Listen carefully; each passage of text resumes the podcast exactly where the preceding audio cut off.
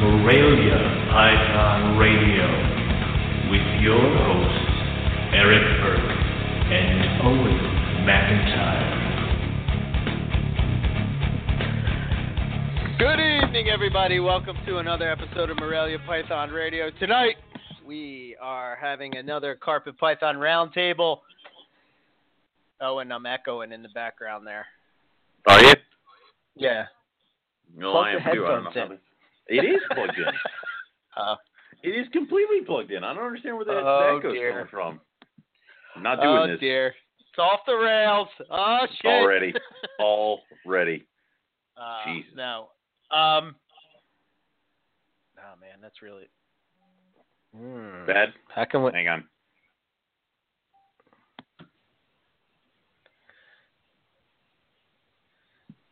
All right. Better or worse? I don't know. It only happens when I talk. Hmm. I don't hear it now. Okay. Uh, a little bit. I- I hear it very faintly. I just unplugged it and plugged it back in, so that's whatever. That was that was how I figured it out. So that fixes it. Okay. I know, right? if that doesn't work, I'm going to hit it. So Yeah. All right, let's go. So uh, tonight uh, we have a carpet python roundtable, and uh, we have let's see, we have a new lineup, a new lineup because we needed passion tonight. Oh, and I needed passion. I needed brought to the table. We need to get this shit cleared up. We got Riley uh, from Riley's Reptiles, who's been on uh, roundtable multiple times. Um, he uh, he uh, is the I guess he's the founder. Yeah, I think he's the founder of the uh, Carpet Python Discussions Facebook group page. Uh, Mhm. Our good friend Scott Borden, um, he is also here. Um, a connoisseur of jungles, if you will. Uh, and we have a new voice to the show, Brandon Wheeler of Morelia House. Um, and tonight we're going to talk about the hot topics uh, around the Morelia world uh, and carpet pythons at the moment. Um, so there's more and more keepers that are coming into the world of carpet pythons and mhm. more morphs than ever before. Uh, I mean, we've talked about this before. Back in the day when we started out, there was Jag, Tiger, and Granite. That's it. tri stripe, and that was it. It was all you Yeah. got. There was you had Yep. to make do with those. Yeah. Um, so now we we're past. Well, we're not past, but you know, the hot topic of uh, past discussions would be, you know, is my jungle pure? Is my coastal pure? Mhm. Blah blah blah. Mhm. But now Right. we're running into issues where morphs um, are starting morphs. to. Well, not just the purity, but uh, if you are actually saying uh, that you have a, uh, I don't know, let's say caramel, it's a super caramel, and how do you know it's a super caramel? Because the the gene is so variable, and you know you can Mhm. have one that looks like a super caramel, and uh, it turns out not to be. So in a few years Right. from now, we could have some very upset carpet python keepers, breeders out there. Um, so what do you do? And there's a lot of uh, debate that went around on on this topic and a few others uh, topics that we'll hit on as we go through. Uh, but um, I don't know. But it's before we get go. I get is Chris coming on? Do you He know should be. if he? He What's should his- be. What's his area right now. Uh, Maryland, if that helps. So I probably doesn't. So um, I, I I don't have all Shut the up. ma- shut up. Shut up. I don't have all the Just area shut- codes just- memorized in my You head. shut the hell up. You shut the hell up. Shut up. All right. He's a four eight four number. All the Uh, bad numbers are four eight four. God damn it. No, I don't have them. All right. All right. All right. Hang on. Hang, hang on. Hang on. All right. In the meantime, um, damn it. I, w- I want to. Uh, we'll talk about Tinley Park real quick. Um, this weekend was Tinley Park. He's four eight four. You said. I did. Okay. Before we get into Tinley Park, man, we're screwing it up, man. This is a No, rough we're not. start. Oh, no, and a we're- rough no, start. No, it's fine. It's fine. Keep going. All right. Uh, let's bring Chris on because he's got an update for us on the uh, legislation that uh, we were talking about uh, a couple weeks ago in Arlington, Virginia. Um, so let's hear what's going on with that real quick. What's up, Chris? How's it going? Hey, how's it going? All right, what's the update, man? yeah, please tell. Uh, little good, little bad. Uh, I would say mostly good. Um, they kind of tried to uh, shit can us this weekend. If you saw, I put a post up before the weekend saying that everything got forwarded to April 22nd. Um, that was a notification we had gotten from the county. Uh, fortunately, uh, Greg Costanzo and uh, Dave Riston uh, showed up anyway and called us first thing in the morning to say they were actually taking public comment after we were told they weren't. Uh, so David and I kind of uh, rolled out of bed and hopped on the road and made it just in time. Um, so there's going to be a few changes in their proposal. Uh, some of those things we're going to try and get on a little bit next week if we can to actually give some further direction. But I just wanted to keep it fresh in everybody's head. Um, mm-hmm. Their proposed change was instead of a four foot length, they've moved to 10 pounds, um, which I'm glad to see they're flexible. But as you know, 10 pounds doesn't really do us favors. No, um, right. And they also suggested something along the lines of registering your animals or having a permit system, uh, which I'm also in disagreement with for you know several other reasons we can get into later. Uh, but then we found out in person this permit system or registration is only a grandfather law for people currently keeping animals, and that you cannot obtain any new ones. Uh, so we're really not much further than we were with the four foot law. Uh, but the good thing is, nobody had a plan. They were all confused and they were all conflicting each other. Speaking of the five board members, mm-hmm. um, two of them seem like uh, they're kind of leaning towards our side. Matter of fact, one of them uh, got up and said, "You know, I have a picture at home of me with a hundred foot snake around my neck. Ten pounds is nothing. This doesn't make any sense." Yeah. Uh, so that was pretty exciting. Uh, there's another guy that you know David and I had met with previously, uh, who was pretty positive and offered us some advice. Um, there's another woman uh, who's willing to hear us out, and then there's two that are probably swaying towards uh, the other direction. Um, good news is we pushed everything off to June, so now we're okay. looking at June 17th. Um, the impact from everybody here really made the difference. We we got over 400 letters sent in. Jeez, that is good. Wow. Yeah, that, that's that's excellent, and that actually made them think. Otherwise, uh, I think they would have been quick to make a fast decision, like they did back with the venomous ban. Right. Um, and they made that decision in one day, and basically said we didn't have to think twice. Right. Uh, so there's definitely some positive here. Um, we're kind of looking into some different things now, some different suggestions we can do with them. Uh, there's open door meetings on Mondays. We've been trying to attend all of those to get one on ones with the different board members.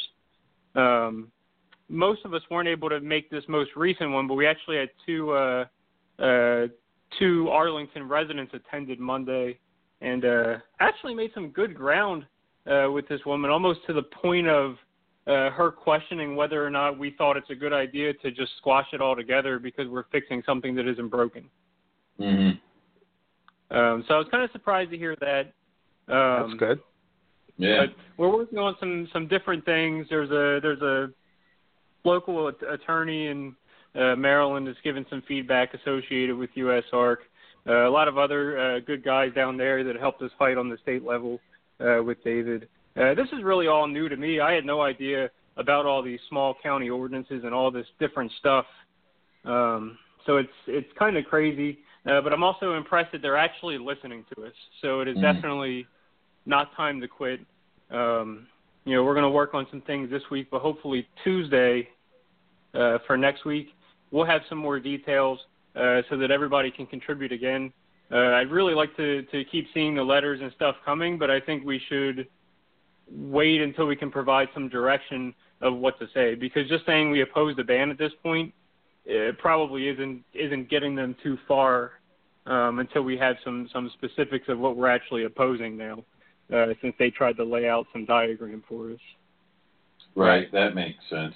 So, so cool. Obviously, you're still fighting the good fight, and I did see you and David at the uh, Gray show in Maryland, handing out flyers and talking to breeders down there.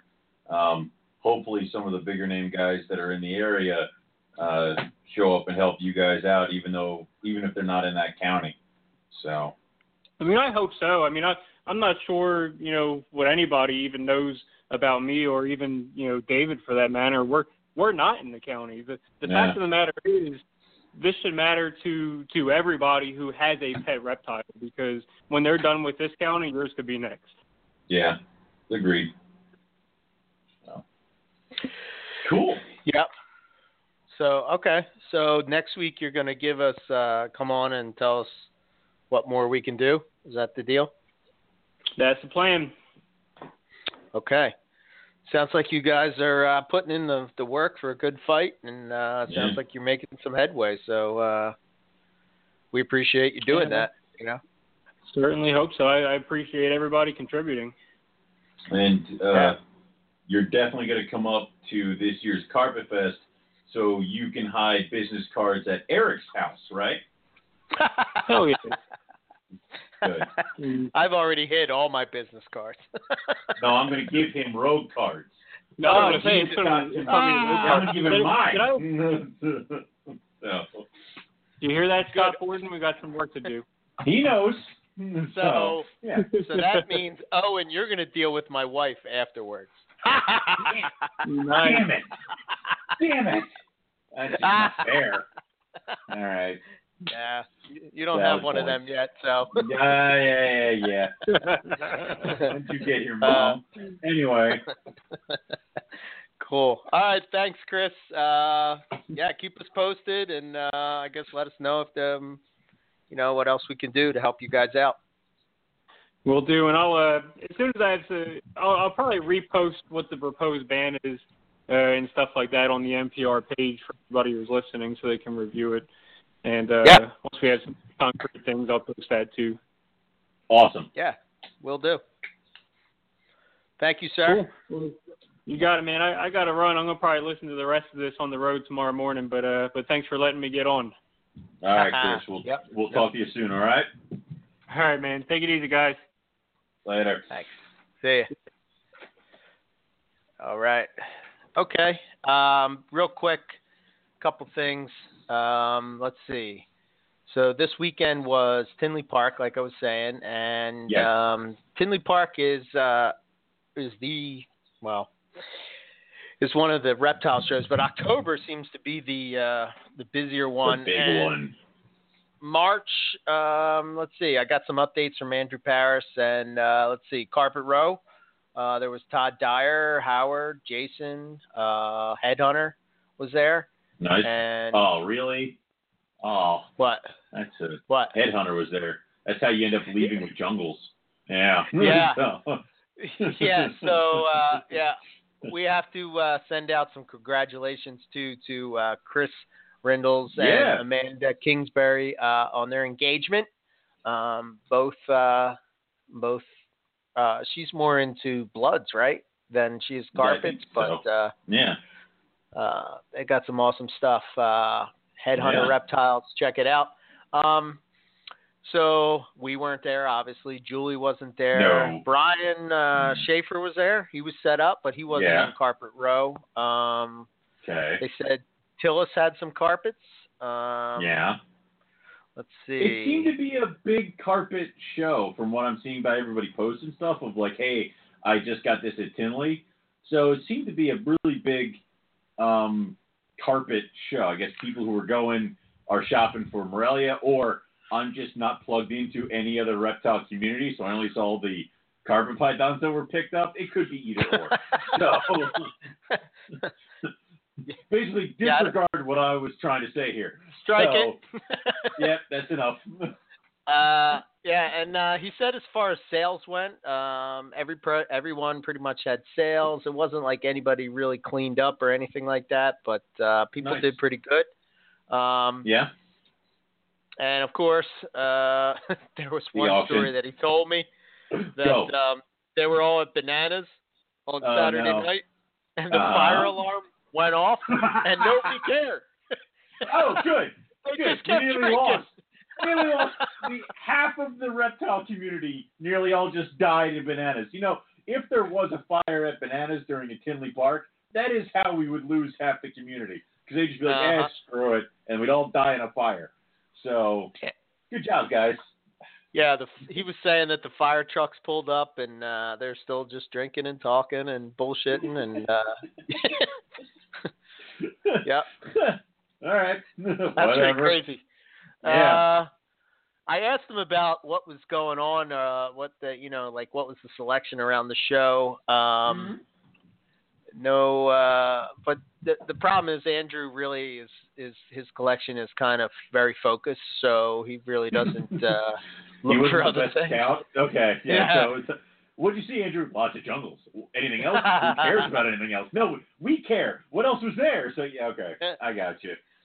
Yeah. Um, he did tell me though, and I still can't believe you don't have any of these. By the way, he did tell Go me on. that he actually saw Brisbane Coastal in person. It was uh, Brian Schaefer's, and uh, he freaking loved it. Thought it was amazing and uh, very underappreciated. So How old yeah, are yours? I don't know, man. How old are yours? Uh, I don't know actually. To be honest with you, they should probably what the breed hell, dude? next year. That, that, that's why I don't have any, okay? Because Oh, next okay. year, when you breed them, I'm gonna go over to your place and I'm actually gonna steal a Shoprite shopping cart and just wheel it through your snake room.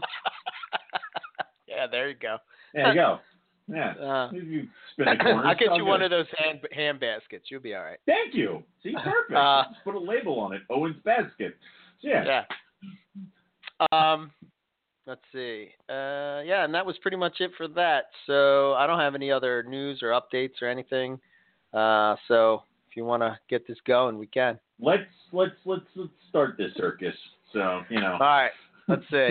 I'll click them on one by one. There we go. Riley. Hey, Riley. Welcome. Uh, Hey, hey. okay. Scott on here. right. Next. Scott.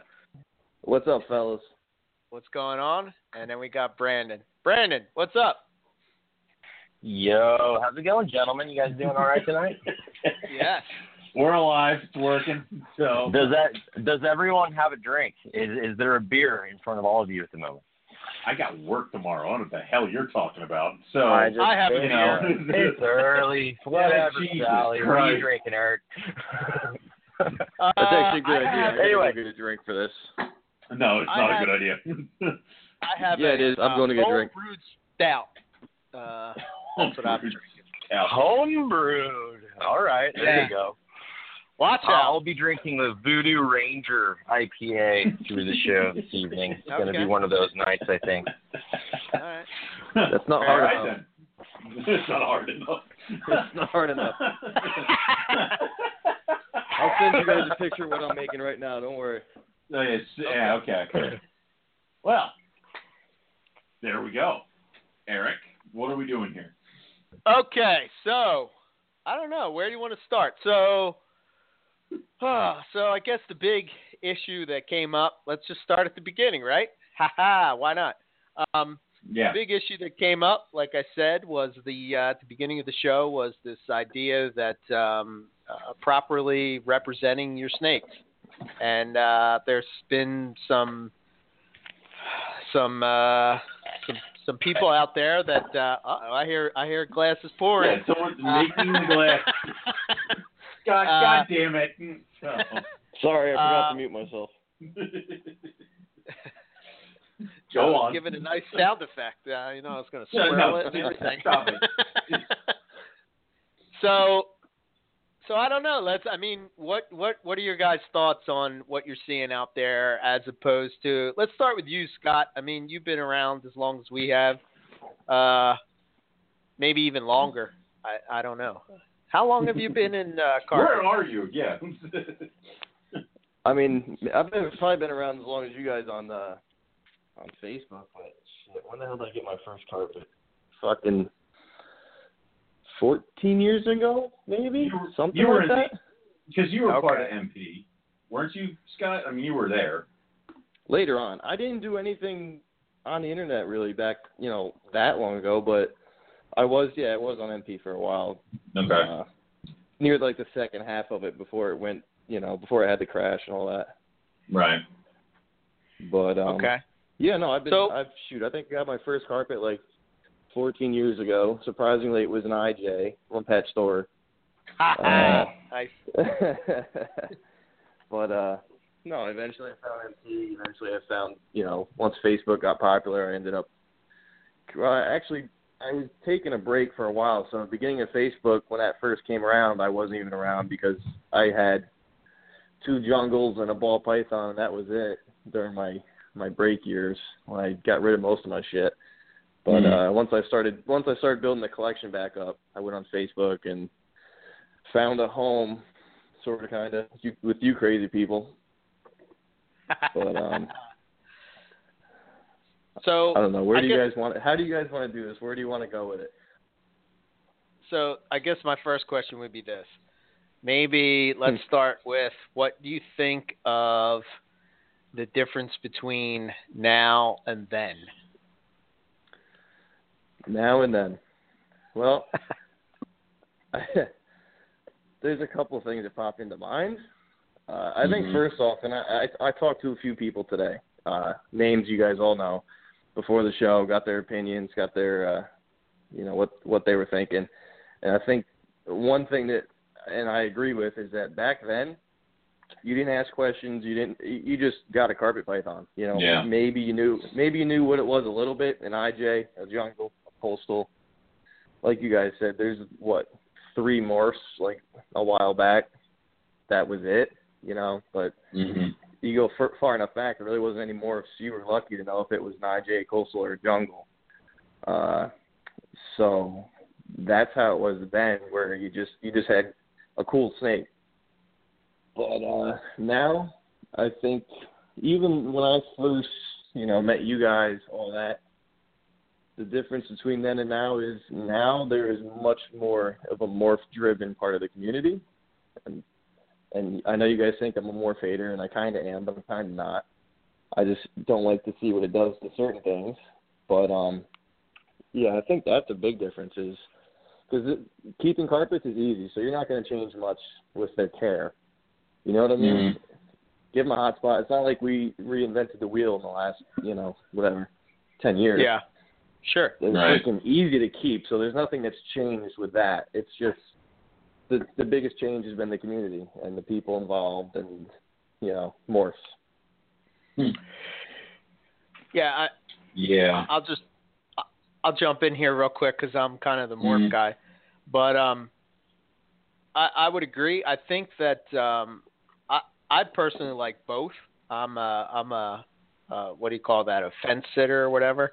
Um, I can appreciate both, um, but I think I think what I've seen is that with the morph driven uh, uh, agenda, it it sort of has lost sight of the uh, as as Vin Russo put it, you know, you like the paint job on the car, but let's try to figure out what makes the car drive. Um, you know, and it, like that seems to be lost anymore. Like it, it's almost like we've become the ball python world.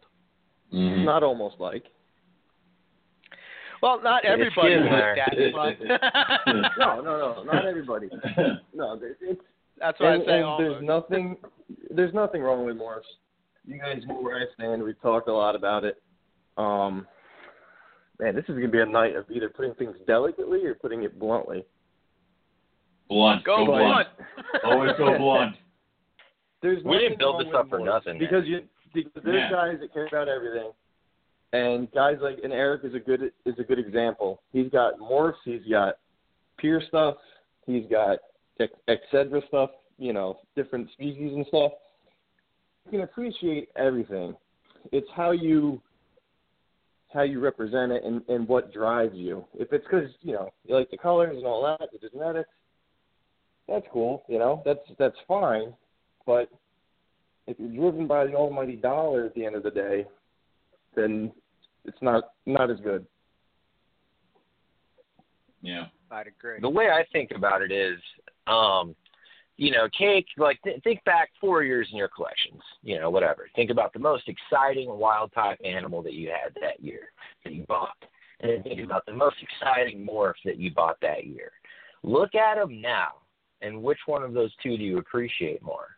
Because at this point in time, whatever morph that it was that you bought four years ago has been greatly surpassed by everything else. So the main thing is, oh, what's the next thing that I could do to get it to this next step? Where when you're breeding the wild type animals, you're just really hoping that you can produce another animal that's just as awesome as the one you already have. So it's a mindset difference that I don't, I'm not immune to it. I know that's the way I think about it when I look at my collection. True. Okay. What about you, Brandon? What do you think? That was Brandon. No. Oh, was it? That Oh. you. Oh God damn it, Eric. Holy shit! I thought that was Riley. Uh. Sorry. Man, you sound just like Riley. no worries. How about Wow. you? yeah. Yeah. My How about you, Riley? Oh, Jesus. Ditto. No. Um. Uh. All right, now I got your voices. Okay. Yeah. Um. So we're asking what Damn what we see has changed then and now. I guess is that kind of Mhm. what we're breaking Yeah. it down to. Yeah. Okay. Well, I guess my scope is much more shallow or narrow, depending on how you want to put it. Um, you know, I've only really been tuned into what's been going on with Morelia for the last like three, four years. So, you know, my reach is not anywhere near as experienced. But um, having also been plugged into other communities like the Royal Python community and other sides of it, um, I could see how a lot of morph chasing does damage. I don't know if I would go that far with Morelia yet. Definitely, you know, showing the same signs. It's kind of a bummer. Um, it's, it's a lot of morph chasing and it's a lot of reputation chasing too. Uh, Right.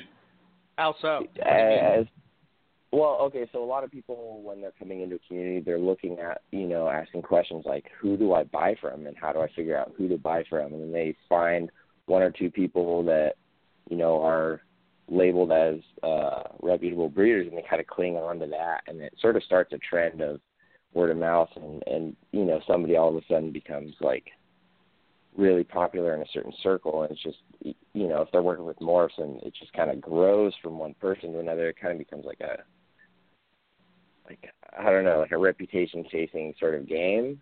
And then i think because royal pythons are more popular it just kind of like people compare it to that and you kind of get the spillover effects of it all and i'm calling Mhm. them royal pythons because calling them ball pythons makes for some really awkward text messages in groups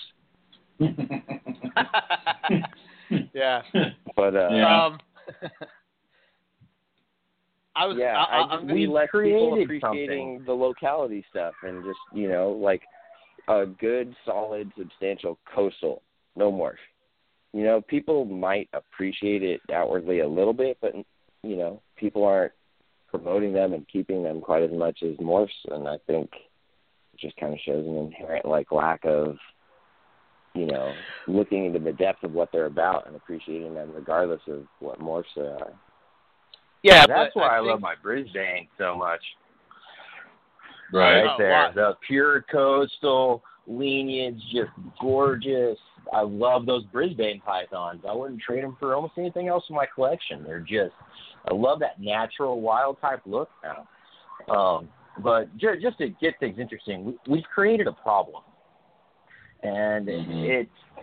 I, I really realized you know, that I was a part of it at one point, and that was, and I don't care who creates crossed animals or who does what. You know, everyone always says as long as you represent the animal property to whoever you sell to, then you've done your due diligence. Well, you know, I've I've done my due diligence. I I, I bred a zebra to a caramel jag. I really wanted a caramel zebra jag. I've got it. It's pumped.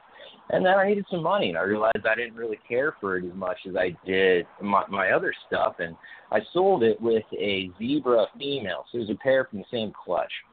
And I even did up a lineage chart for for this clutch and everything. You know, gave this guy the lineage chart, whole nine yards. Like three or four months later, he decides he needs to sell them both, which is fine, whatever.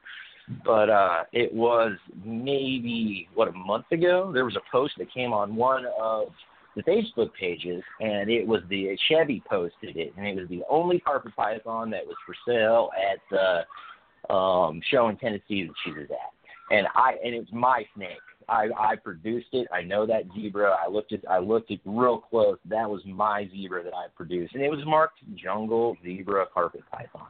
Mm-hmm. You know, and how often is that going to happen to all of us? You know, we we've created this beast, and there's almost no reeling it in at this point, and it's all of our fault. Yeah, that's uh, that's a that's a tough one. You know, I used to get because I would uh, call this call them. People used to give me a lot of shit for that, but you can't sell it if it doesn't exist. you know what I mean? Like Can't mess But- it up. it's I, I guess the problem is I, well i'm just going to go back on riley's point real quick um, i find that the the community is kind of fractured and i think ever since facebook came along and people migrated to facebook from from mp um, the community fractured and this is how i mean is that everybody and anybody has a group can start a group and it seems like the you know you're in a group you you you start to talk with somebody and you know you disagree with them so basically you do the whole i'm going to take my toys and go home type of deal and then you're starting your own group and then the people that you know like you whether you're right or wrong it doesn't make a difference because that's another problem that i see is that regardless of who you are, if you did something wrong, people don't call people out for it. Not, so like the, Mhm. to me, it's bullshit that people say that they're gonna po- we're gonna police our own because we don't. You know what I mean? So, and and that means that when somebody does something wrong and clearly you can see that it's wrong, you don't go and and like be like, well, you know, this is so and so, so you know they get a pass. No, that's oh, bullshit. Oh fuck yeah! Get fired up, Eric. Get fired up. Passion I've meter's going that- up right now. I love it. Yeah, I'm on I'm on nine. But but I mean do you guys I mean do you guys agree with me? I mean to me that's like the biggest no matter who it is, if if it's if it's not right, it's not right. You know what I mean? And did you, like did you whole see what I said the other day in the comments of that long thread? I said, you know, I said exactly what you just said. I said everyone, and everyone's like, "Oh, we got to police our own. We got to police our own." And then somebody does it. Somebody calls out someone for doing something shady or anything, and all of a sudden, we have fanboys who are going to protect them. And Mhm. it's, and that's why I said, I said, yeah, we're going to police our own until it becomes time to police our own, and we're not actually going to do it. Right. Yeah. And you know, We see it every day. yeah. I think every day that, uh, groups, every day.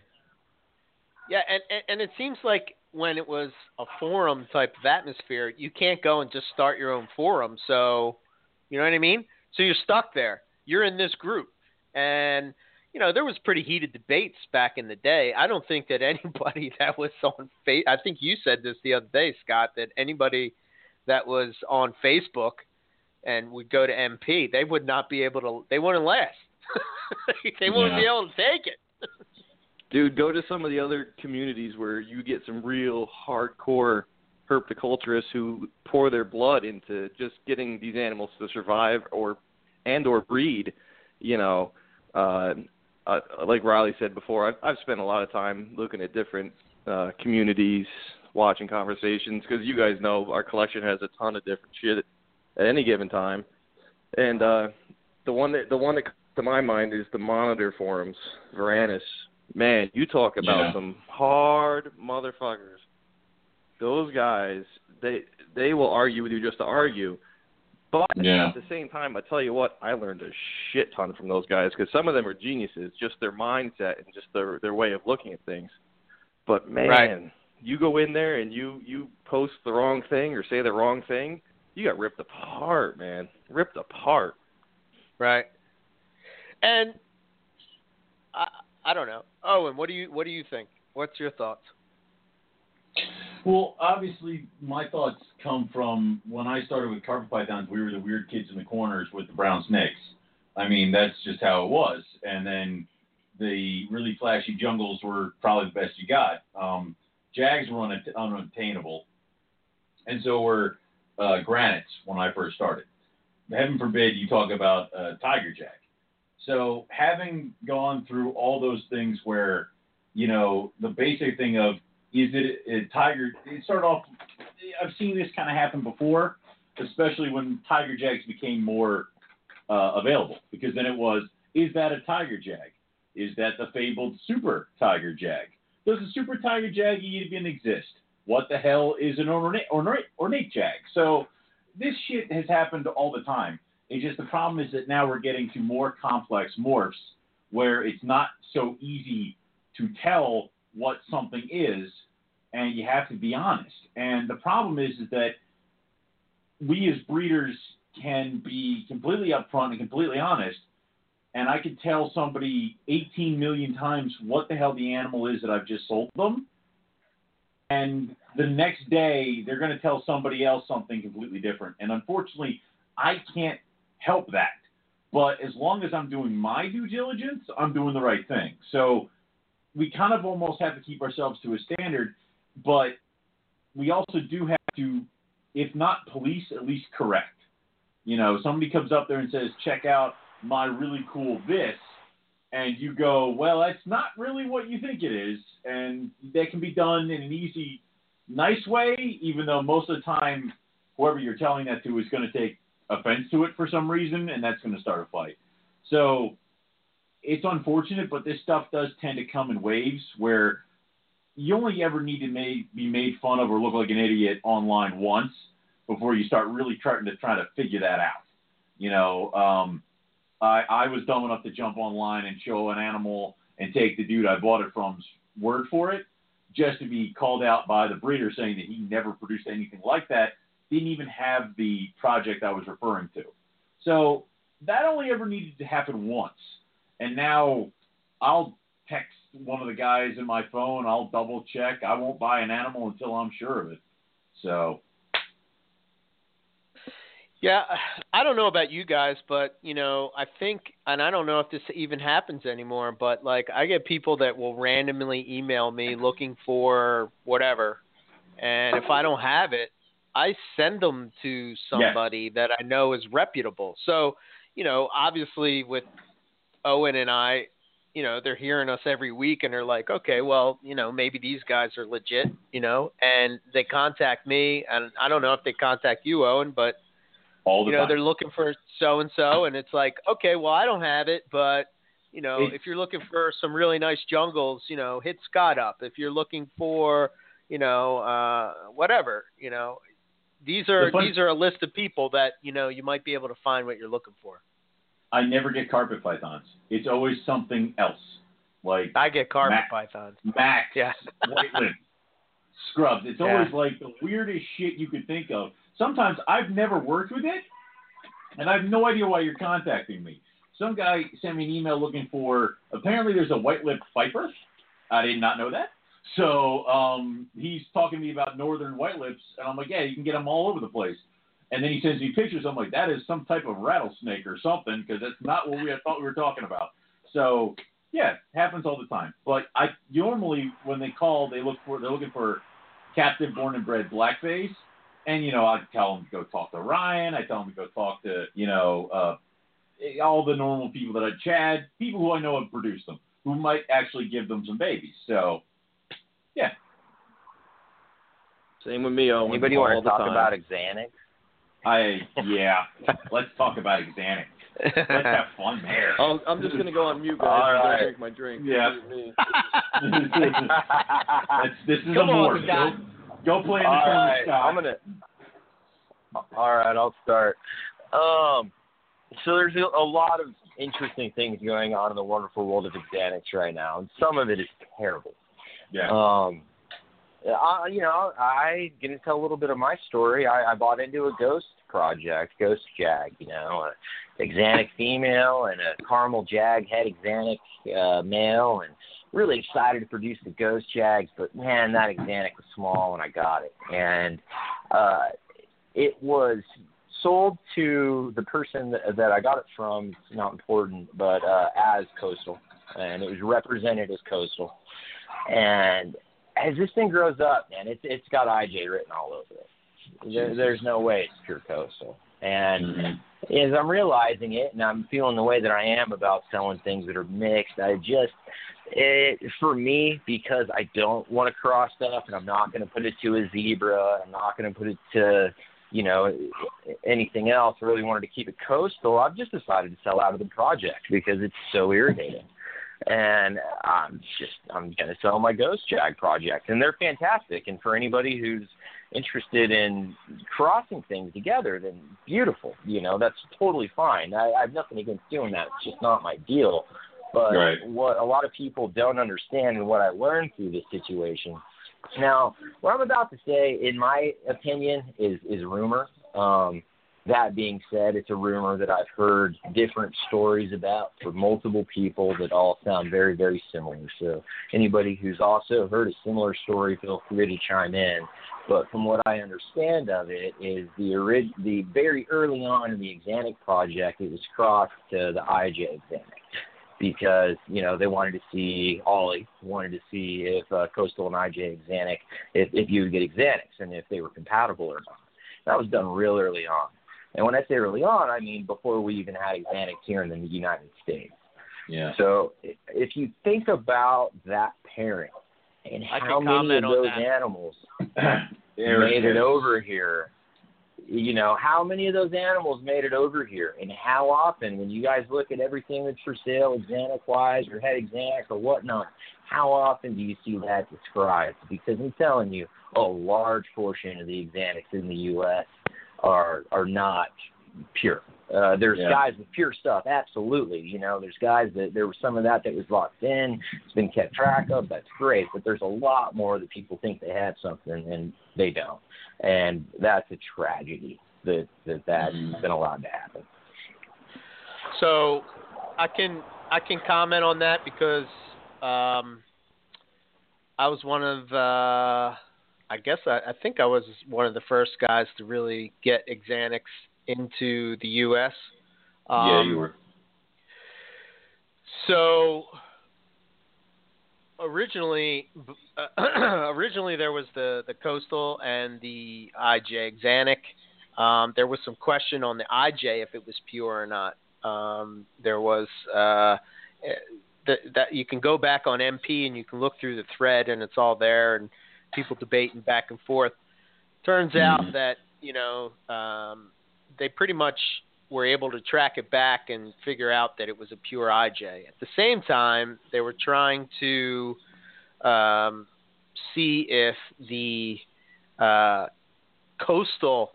Um, well, this is Paul. I can't speak for what Ollie did, but this is Right. Paul. He was trying to see if the coastal was compatible with the IJ to try to. So the reason that they did that he did that is is because if he bred it to the IJ, he wasn't trying to prove out whether the coastal was pure. He was trying to prove out on whether the IJ was pure.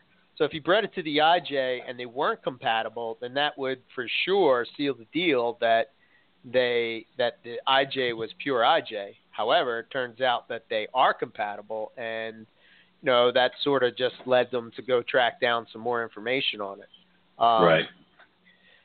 I think the Xanic is kind of a funny one because when I got my Jaghead Xanic first in, and this is where this whole drama is coming into light now of whether it's codominant or recessive. It was originally thought to be recessive but if you saw my Jaghead Axanthic, you would swear that it's it is Axanthic. Um, it's probably like an ugly version of an Axanthic Jag, if that makes sense. If you look at my coastal, um, I think that there's a couple reasons for that, and this is my opinion. You look at the coastal colors to begin with. There's not a whole lot of yellow that goes on in a lot of coastals. Um, some do, some, but the majority of them, you know, that I work with are are not. They're already that sort of gray, uh, silver type of, you know, uh, color palette to begin with. Um, so now, what's happening with the Axanthic is people are thinking that the animal's Axanthic when really it's not, and it's just a het. And you know, Nick Nick is is trying to prove out on whether or not, um, you know, it's really maybe more of an incomplete dominant trait than a recessive trait. Um, you know, we, we've talked about this a long time ago on the show because because of just that reason. Um, you know, I think the big thing is like as babies, the eye color is really the only way you can be sure. Axanthics have uh, pale bluish eyes, while the hets look pretty normal. Um, but I think it's like right out of the egg is when you can tell best, and then as they grow, you're sort of shit out of luck. And I think people are taking a guess, and I, I personally don't think that for the for the for a percentage of people, I think they're just making a bad a bad guess. You know what I mean? Mhm. But then there's other people that are selling it, and you kind of wonder their uh, their their reasoning and, and uh, you know because are they misrepresenting? And that's where this sort of comes into play. If that makes sense. I don't know. What do you guys think? Anybody? Yeah, somebody want to jump in here? Bueller? So, Man, does nobody want to say anything? No, we're all looking right. the mute button. So, All I mean, um, I'm I'm playing the mute game. yeah, all right. Yeah, well, go ahead because you're the guest because ev- everybody's got to be tired of hearing me talk. So go ahead. Oh, never. Um, Shut up. I have I have a limited uh, amount of experience with the Xanthic uh, gene, and I've kind of just been sitting off and watching, and I wasn't planning on getting into it anytime soon. And when I was, I was planning on getting a few different animals, visuals, hets, females, males, and kind of isolating a project just to like learn about the mode of inheritance. But I wasn't quite comfortable jumping in on it just yet because there was too many question marks for me about the IJ coastal thing involved in all of it.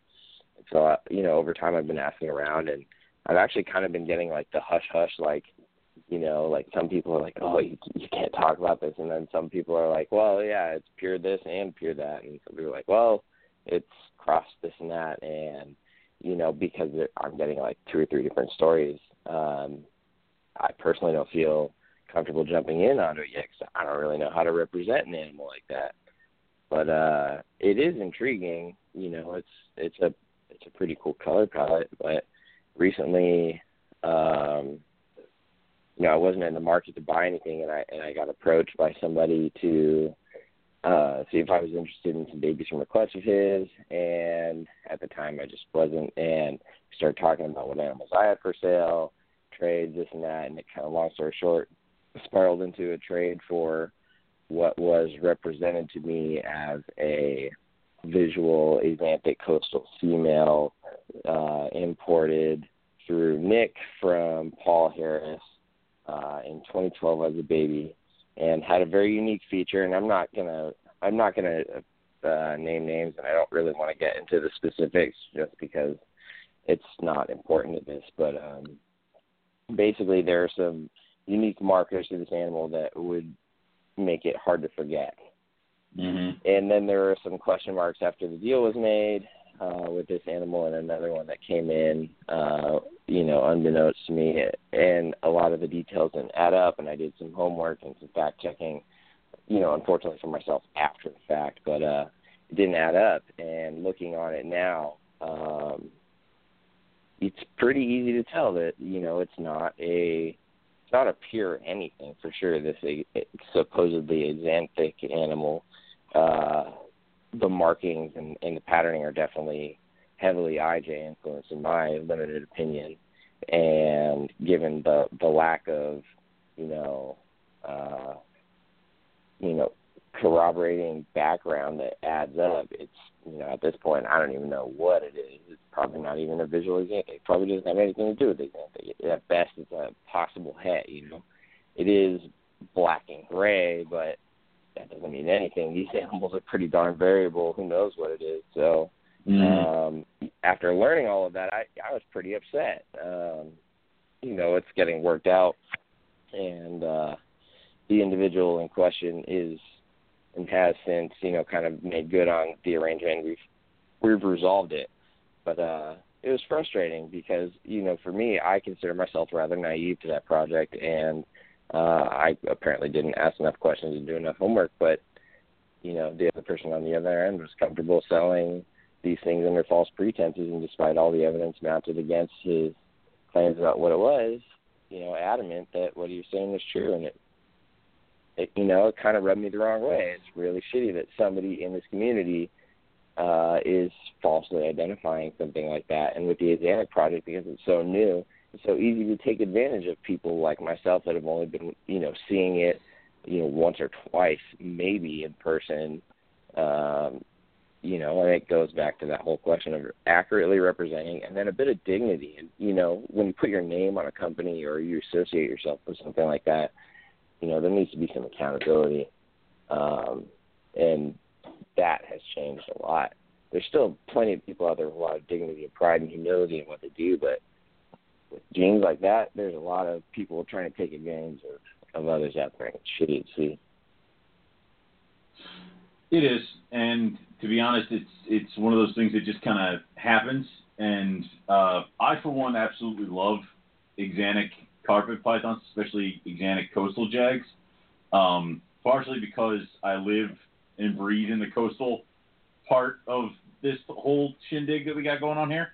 But um, I also love the idea of the mixing of the best and like most silver, bright bluish kind of Axanthic jag I can get my hands on with one of my uh, super caramel jags, and like I just want that so badly.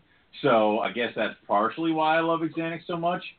But it was very important to me that the lineage was in place and that everything was pure coastal, which is why I went directly to Nick.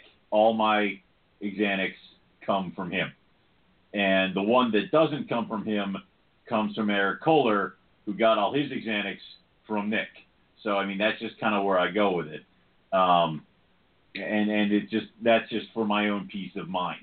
Is now I know that they're pure, and if anything happens with the mix thing, it's my decision, and I know what their bloodlines are from here. So you know, I got, that, if I got a question for Owen. Go ahead. Uh, so are your Xanax codominant or recessive? No freaking idea. because because because no one will tell me.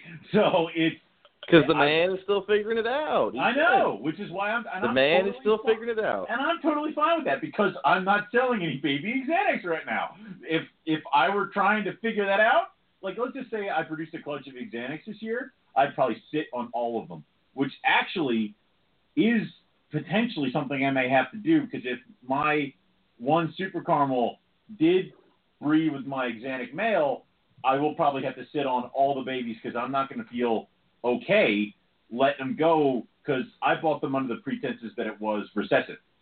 So my plan was to make the jag, the caramel jags and caramels het Xanac.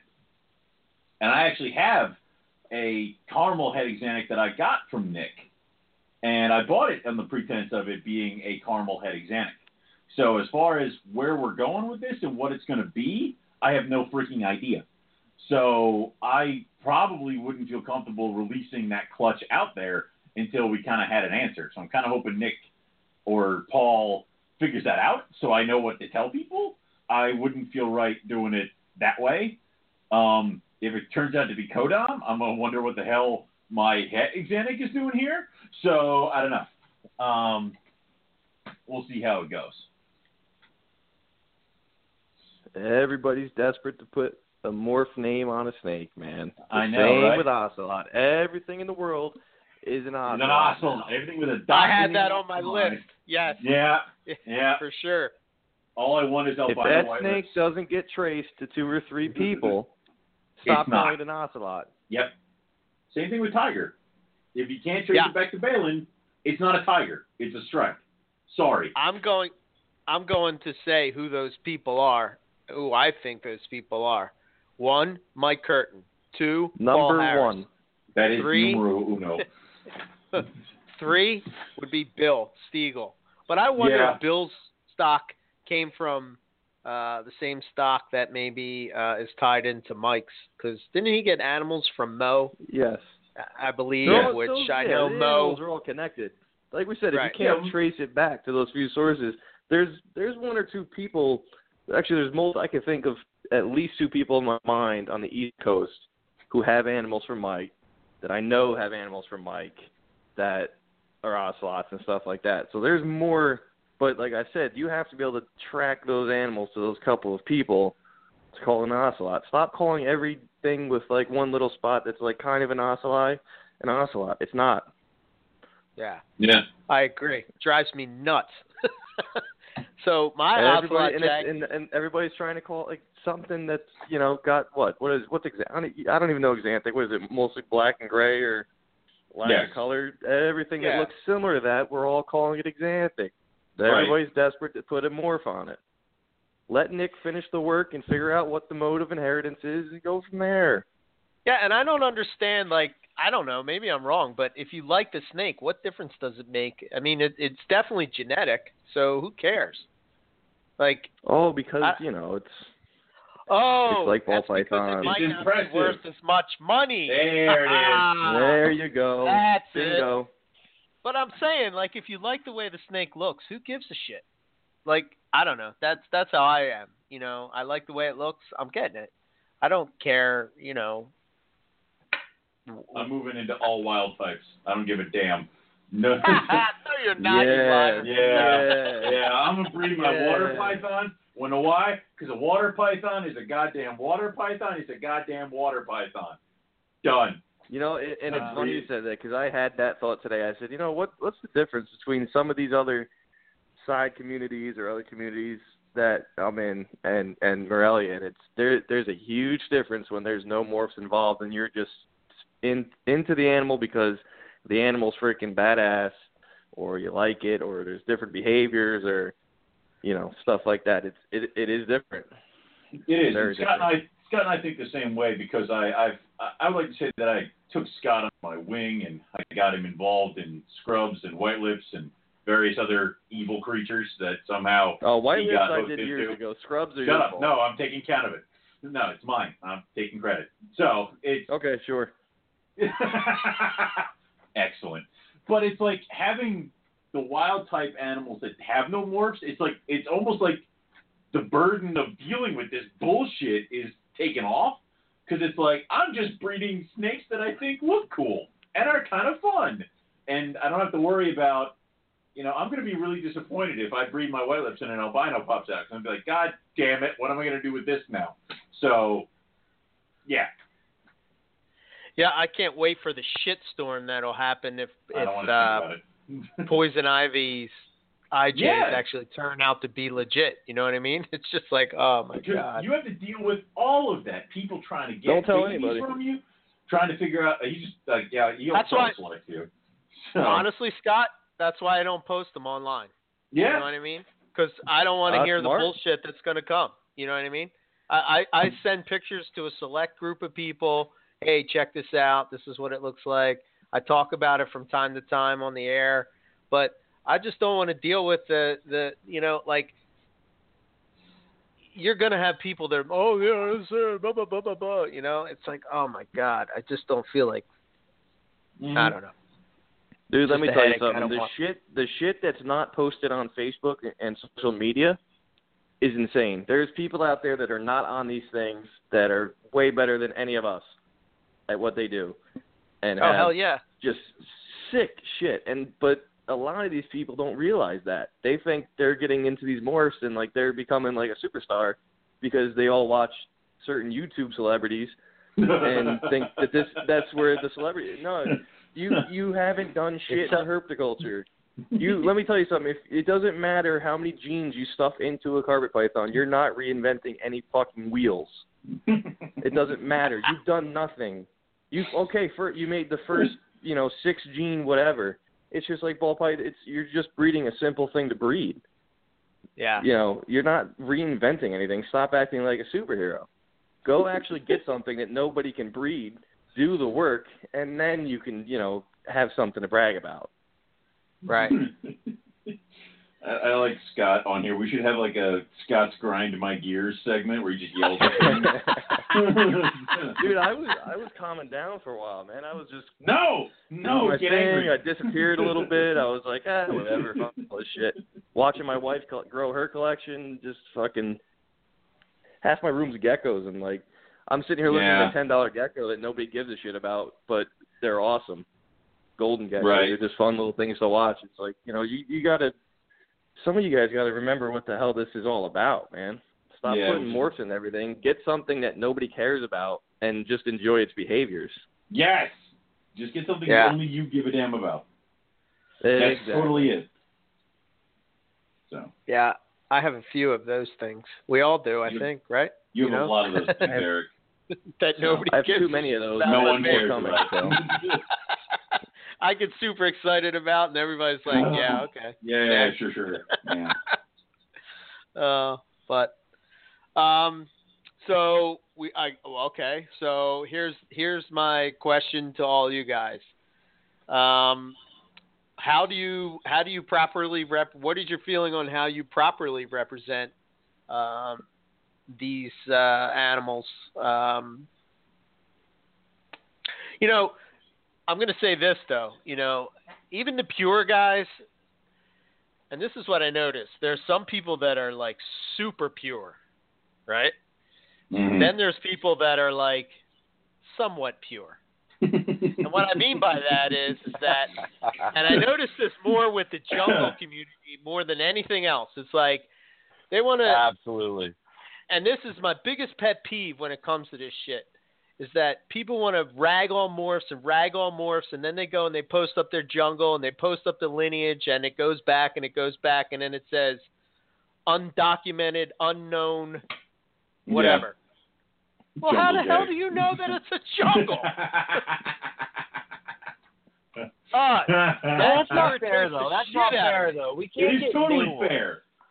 No, That- not, I, I, look, I, it's great to have everything go back to France and to, you know, or go back to VPI, go back to Spartacus. no, no, no, no. But, Hold but on. There's But only not- so many. that's- There's only that's so many of those saying. animals. But that's not what I'm saying. you What I'm saying that is, zone, is that don't throw stones if you're in a glass house. Don't go and tell people With that ya. they're wrong with you. for doing Here we this. go. Here we and go. you're breeding jungles to some other jungle that has lineage. Like, okay, I have this Palmerston jungle that goes back to a Palmerston locality, and I'm breeding it with some unknown uh, Johnny Blaze or whatever freaking jungle that I have Oh. no idea where it came from, or blah blah blah blah blah. And I love them Oh, too. so you just gave my you just gave me a tick on that one. That that just makes no sense actually. Down, Scott. No, you said his trigger word. I, I'm gonna I'm gonna play I'll play devil's advocate with it just because you know just to do it. But but what? So most of our lenient stops in Europe, right? Yeah. Yes. Yeah. All right, Most cool. Then we're all in the same boat. Yes. we're all in the same Yes, boat because it all all you know it's the- we can we can go so far. I mean, right now highlighter lineage goes back like five generations, man. You know, you can write that on the card all you want, and maybe it's pure. I love highlighter; it's great. I don't own any. I would like to, you know. And uh, out of the clutch, the jungle clutch I produced this year, I think it's my it's like the grandfather on the sire side. That guy's undocumented or something like that. And you can only go so far back with so much. You know, if if, if everyone's doing the best that they can to keep everything the best they can, and, and really putting an effort into it as a community, if they care and you're keeping it together, then we've got what we've got, man. I mean, we Yeah. can't rewind lineage that doesn't exist for I- ninety percent of the jungles that we have in the U.S. I get that and I understand that, and I'm not ragging on jungles. I'm just saying that you can't sit there and tell somebody, you know, you're an asshole because you're crossing a coastal with a jungle to make jungle jags when you have an undocumented at what and what I mean by undocumented is not necessarily like, you know, it has to trace back to Europe or something. I'm not saying that. What I'm saying is is that they'll breed some animal that they have lineage on with something that somebody bought from a show. And like in I a picked bin. it up at a show. You see it all Uh, the time. Yeah. Yeah. There's some great jungles at Triple L Reptile right now, man. 149 bucks. Those man. aren't fucking Bingo! jungles. Don't someone, even get me started. mute. Someone mute So him. That's, that's, what Here, the hell here- is that? here we go. Here we go. Come on, Uh, Scott. Scott. That's just Saw gonna this, start you fight. saw this. I saw this yesterday, and, and and it was brought up to me on the phone before by one of our good friends, and it and it's it's a good point. Is that everybody thinks these lineage charts and things of that nature are supposed to prove purity, prove this, and and I, I get that, but I think it's more about just showing the history of the snake. It's not about purity as much. I think Yes. things have lightened up on that. The funny part of it is, for a long time, the the purity and and that debate was the the jungles were kind of the joke of that debate because that was the only thing that could be kind of hit with it because everybody you know the jungle guys are hardcore about it right? Here's Yeah. the here's here's the kicker with the morph world now. And i'm going to say the thing that a lot of people know not a lot of people want to say but there is a shit ton of stuff that is floating out there in a very large percentage of collections right now that is Mhm. fucking not pure that are morphs because they were misrepresented. Everybody knows it. There's multiple sources that these things came from. But hey, you know, as a jungle guy, I'm just sitting back like, oh shit, you guys all said shit before about now, but now look, you got some three gene thing that supposedly, oh, it's. Oh, actually, I'm not going to say anything because that's going to be based on an ad I recently, but it's Mm. not what it's being represented as. And you know, there's Mhm. people that can talk. They'll they'll say it online a little bit, but we all know we talk in messages. We all know the truth. Yeah, I I personally like what Steve Katz does. He puts right at the very beginning of the ad, like like before anything, you read, not pure, IJ. You know There what I'm go. saying? Yeah. So there's no, you don't have to like read the fine print. You don't have to scroll down. You don't have to call a friend. You don't have to anything. It's right there. It says it clear as day. There's no. and that's there's doing no all that you can it. do right there. That's all you can do is educate Correct. the person that you're going to sell the snake to. The the other problem we have, and there's nothing we can do about it, is that if that snake changes hand two or three times, next thing you know, it's a pure whatever. That's Yeah, of course it is. that's a, and there's but nothing you we can't can do. do anything to that. No. No. No. But if But purity means that much to you, you know where to go to get it. You know, Of course. purity's We all no excuse. You have no excuse. purity purity's one of those things like you know i mean what do you obviously Okay. these animals came i don't know what that was obviously Uh, these moving animals ca- obviously these animals came from australia some Uh, legally most illegally correct so it's not oh my like God, uh, he said it. It, But- duh. Sorry, I'm an asshole. Well- Keep going. That's right. But my point is, is that you don't know what they did in Australia. You don't know if they bred such and such to such and such. You know what I mean? Right. Like to me, th- that's why I, I never got the that debate. I, I never understood that debate. But I understand, like you know, wanting to keep track of things, want to see the progression. To me, lineage is just showing you. For me, it's just showing you like okay this is where it came from. This is what it looked like back in you know whatever 2000 1995 whatever and this is what it looks like now in 2017 and you can see you know oh it, it kind of like to me it, it it opens up uh the idea especially if you're working with uh, just the subspecies in general it opens up the idea that you can selectively breed. So jungles would be the best example of that in the carpet python world. I mean, if you look at them, what they look like in the wild and what they look like now, I mean, you know, these the people that have been breeding these for years have really taken the time to pick trophy animals and breed it to other trophy animals and produce trophy animals. You know what I'm saying? Right. So, um, you know, to me, that that that's sort of what lineage is for me. I don't know what you guys think. That's what it is now. Yeah. It shows that you're choosing quality, and it just shows the history of the animal and what, you know. Like I said, we all know jungles are black and yellow. It's just showing that the lineage of the snake was a good, had good stock. It's not about purity anymore. Let's face it, we're that that ship has sailed. You can do the best Yeah. you can. I mean, if if, if let's face it, if you if you have a lineage chart with however many you know uh, generations, and there's all of a sudden there's a a dark ass IJ or a dark ass coastal in there, it's it's like, oh man, why did that person do that? But if you see a lot of nice black and yellow jungles, black and yellow jungles, and at some point before that there was a diamond thrown in there, there's nothing you can do about that. Okay. Yeah. But at least if you know, at least if you see the lineage and you see jungles after jungles, you know, there's nothing mixed a while ago, and you see a nice black and yellow snake in front of you. That's that's the best you can do. Sure. I mean, I unless, don't know where you that unless you feel go to about someone like that. Nick Mutton, unless you go to someone like Was Nick who's that- got a shit ton of generations back, or he, you know, he's someone like that, or David that has, you know, real good lineage that shows you where that animal came from. What were you gonna say? So, how do you guys feel about the ads that are just, you know, caramel zebra, South? Oh, I hate- I okay, hate that. cool. Uh, You know, or you just have just the different, just the morph, no other information. This is the morph. This is the price. This is the morph. This is the price. The auctions. This is the morph. This is the price. I mean, what are your opinions on it? I'd like to hear it. It happens a lot, and it's more than one person that does it. I'm not singling anyone out, um, but it happens every day, and we all see it. And uh, a lot of these people, I think, actually know that information. It's just not posted on the ad, you know, which isn't fair to the new keeper who doesn't know the difference yet. Who cared when you first got your first carpet python? Did any of you guys? No. You probably No. didn't care till a couple of years later when you realized you should care. So, you know, not including information like that on the front end, thinking, oh, it's no big deal, they don't care right now. Or, oh, yeah, he had lineage, but I, I didn't get it. Uh, These people don't realize that it's important to themselves yet because they're not at that point keeping. Right.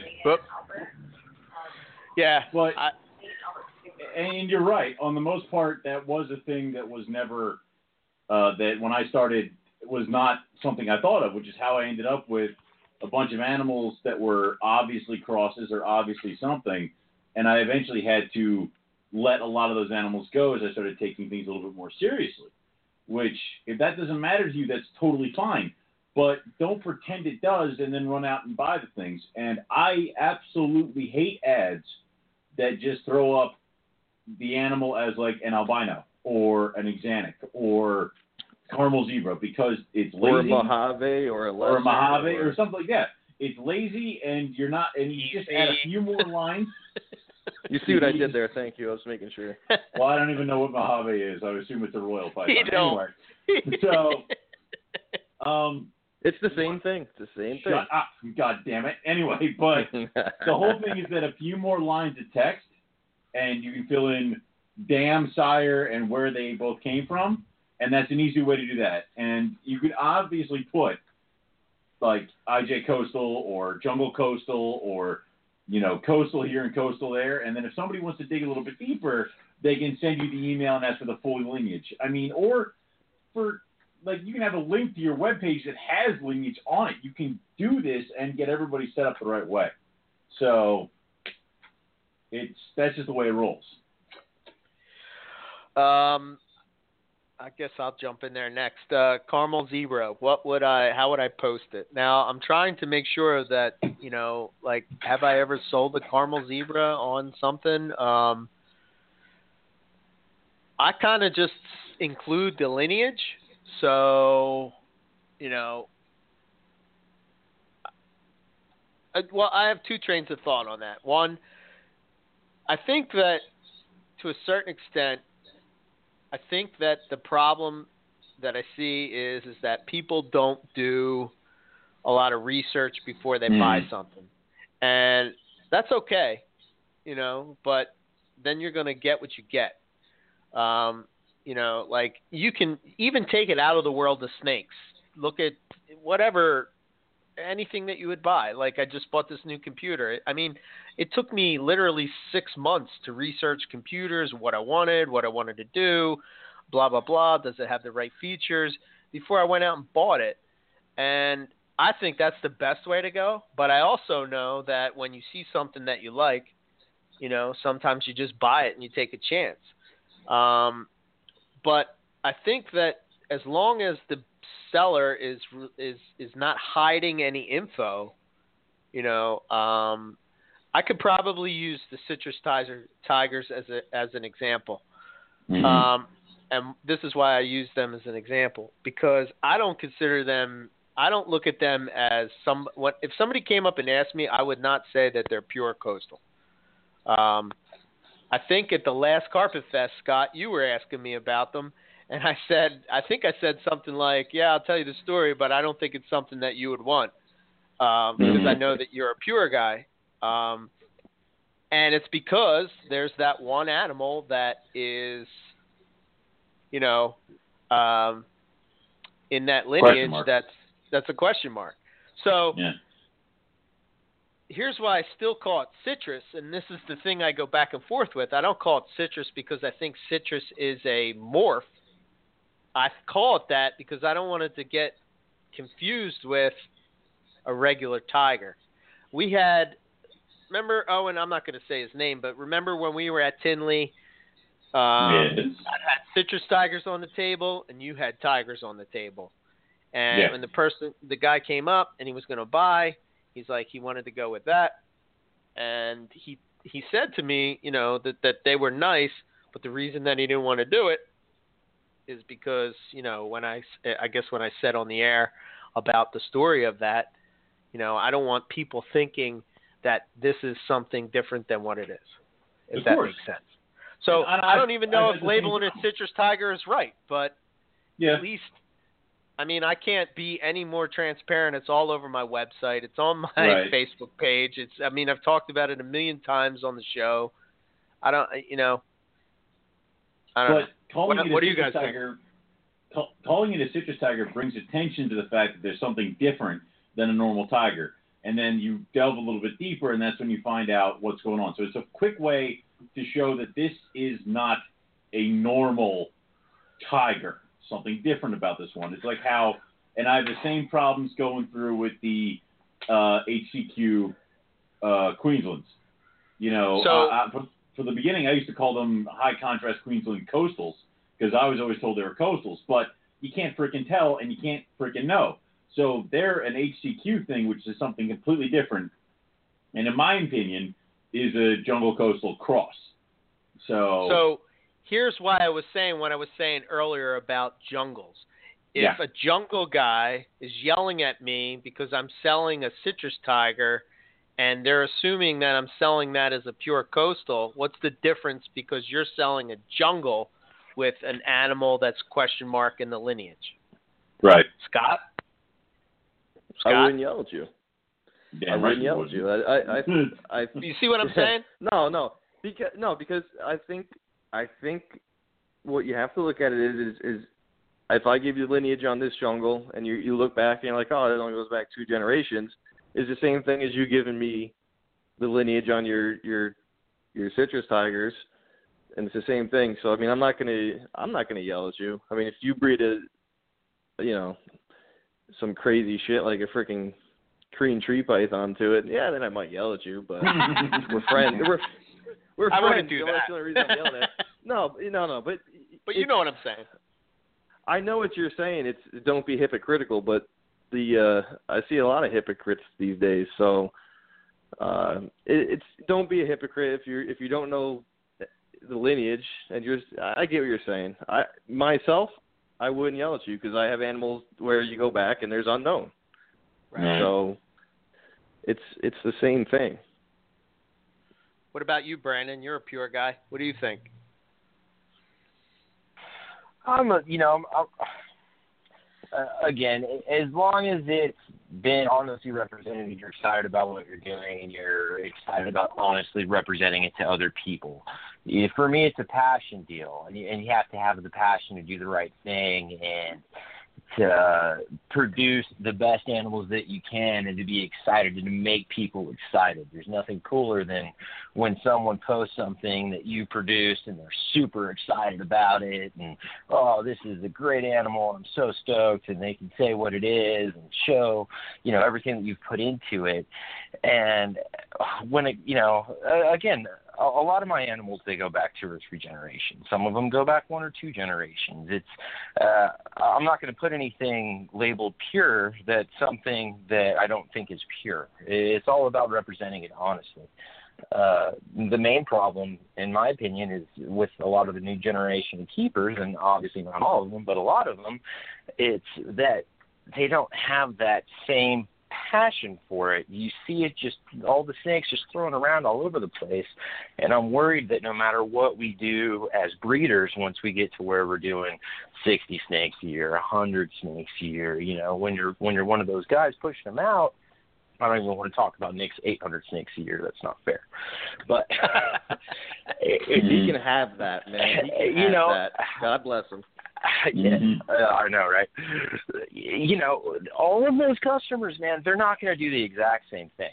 And I think what we as a community need to focus on is passing that message and that mantle to where you know we have our our customers that are in the same mind frame and mode that we are, and not just dropping them off the radar the second the PayPal clears. Right. Right.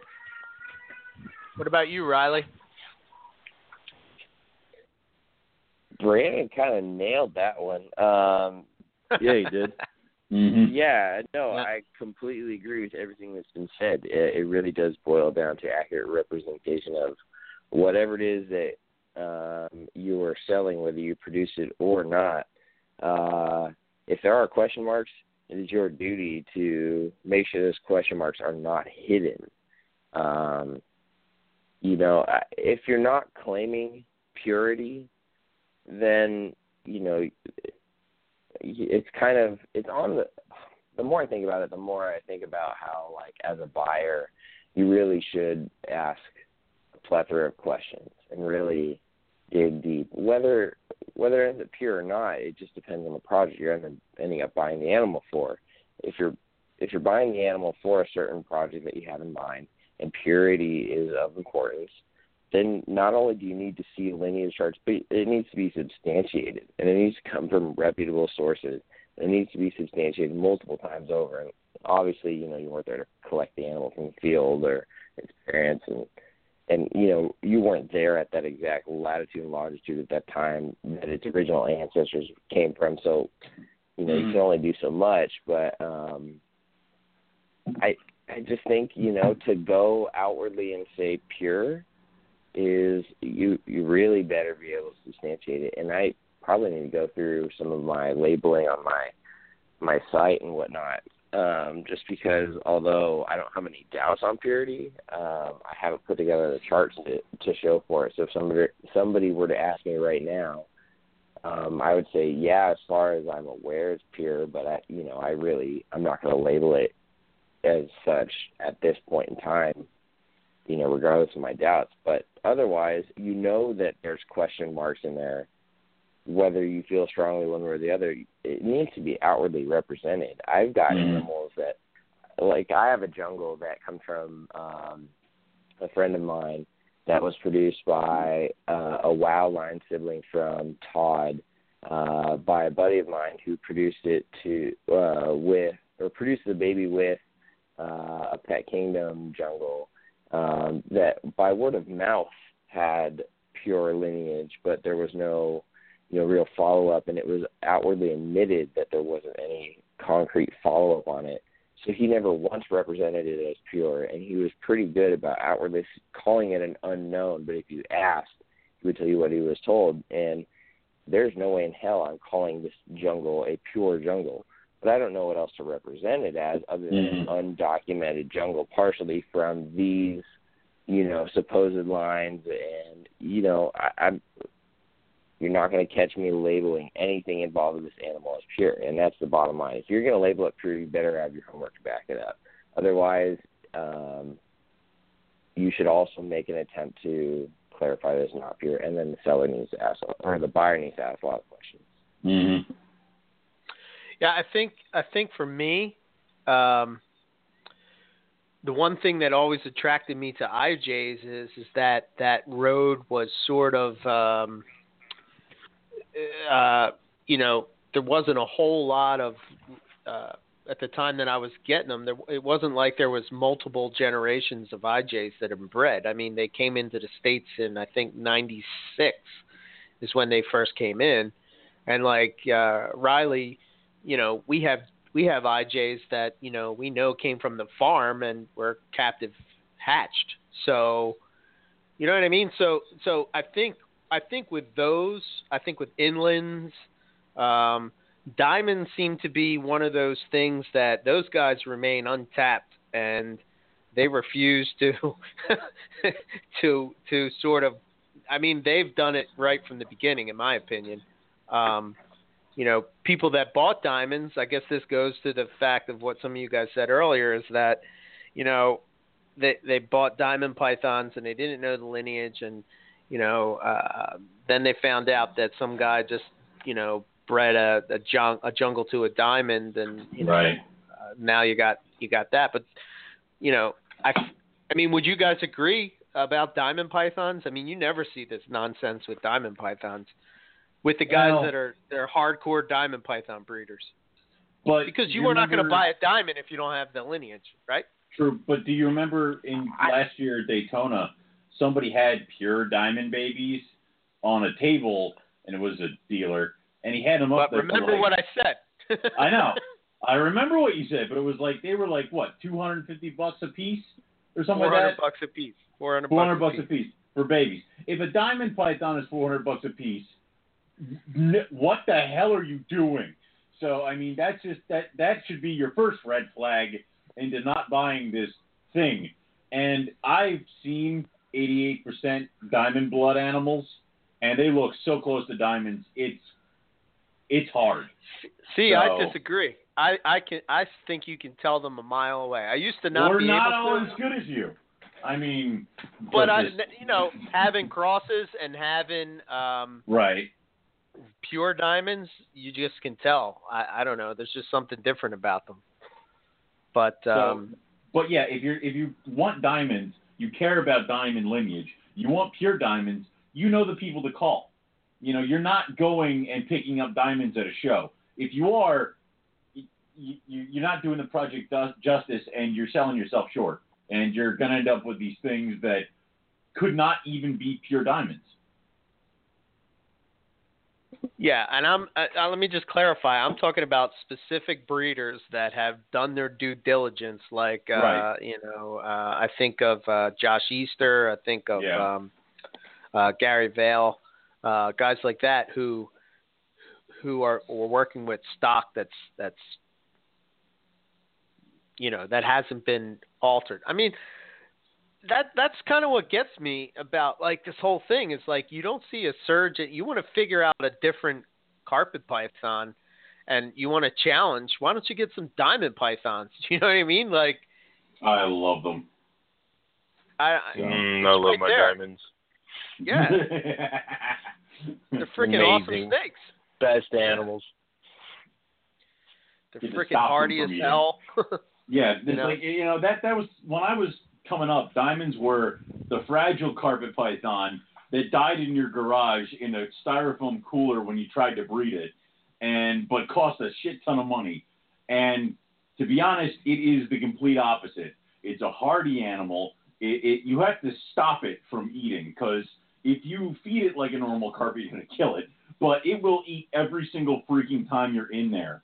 Um, they're calm they're just I love them. If I'd known then what I know now, I'd have nothing but diamonds and bredli. They don't bite.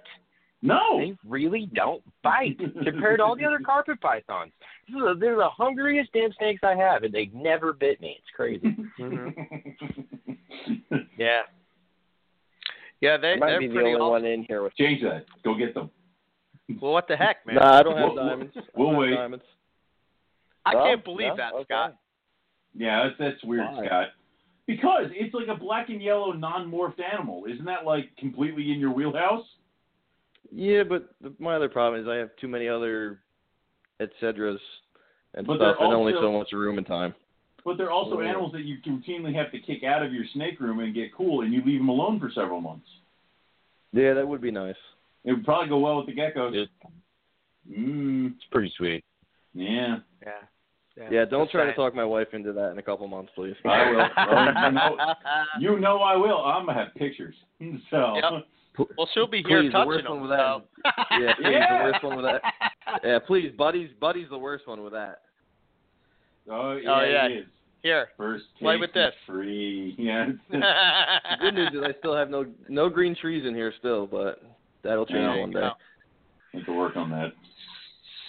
So I guess the other hot topic uh, was the whole, uh, you know, caramel and super caramel. Like with other genes, like zebra and super zebra, obviously, clearly you can see that it's a super zebra. Caramel and super caramel. Uh, what do you guys think of that? Go I ahead, think Owen, why you're a caramel topic? guy. It's this, it's it's the same Uh, what- topic.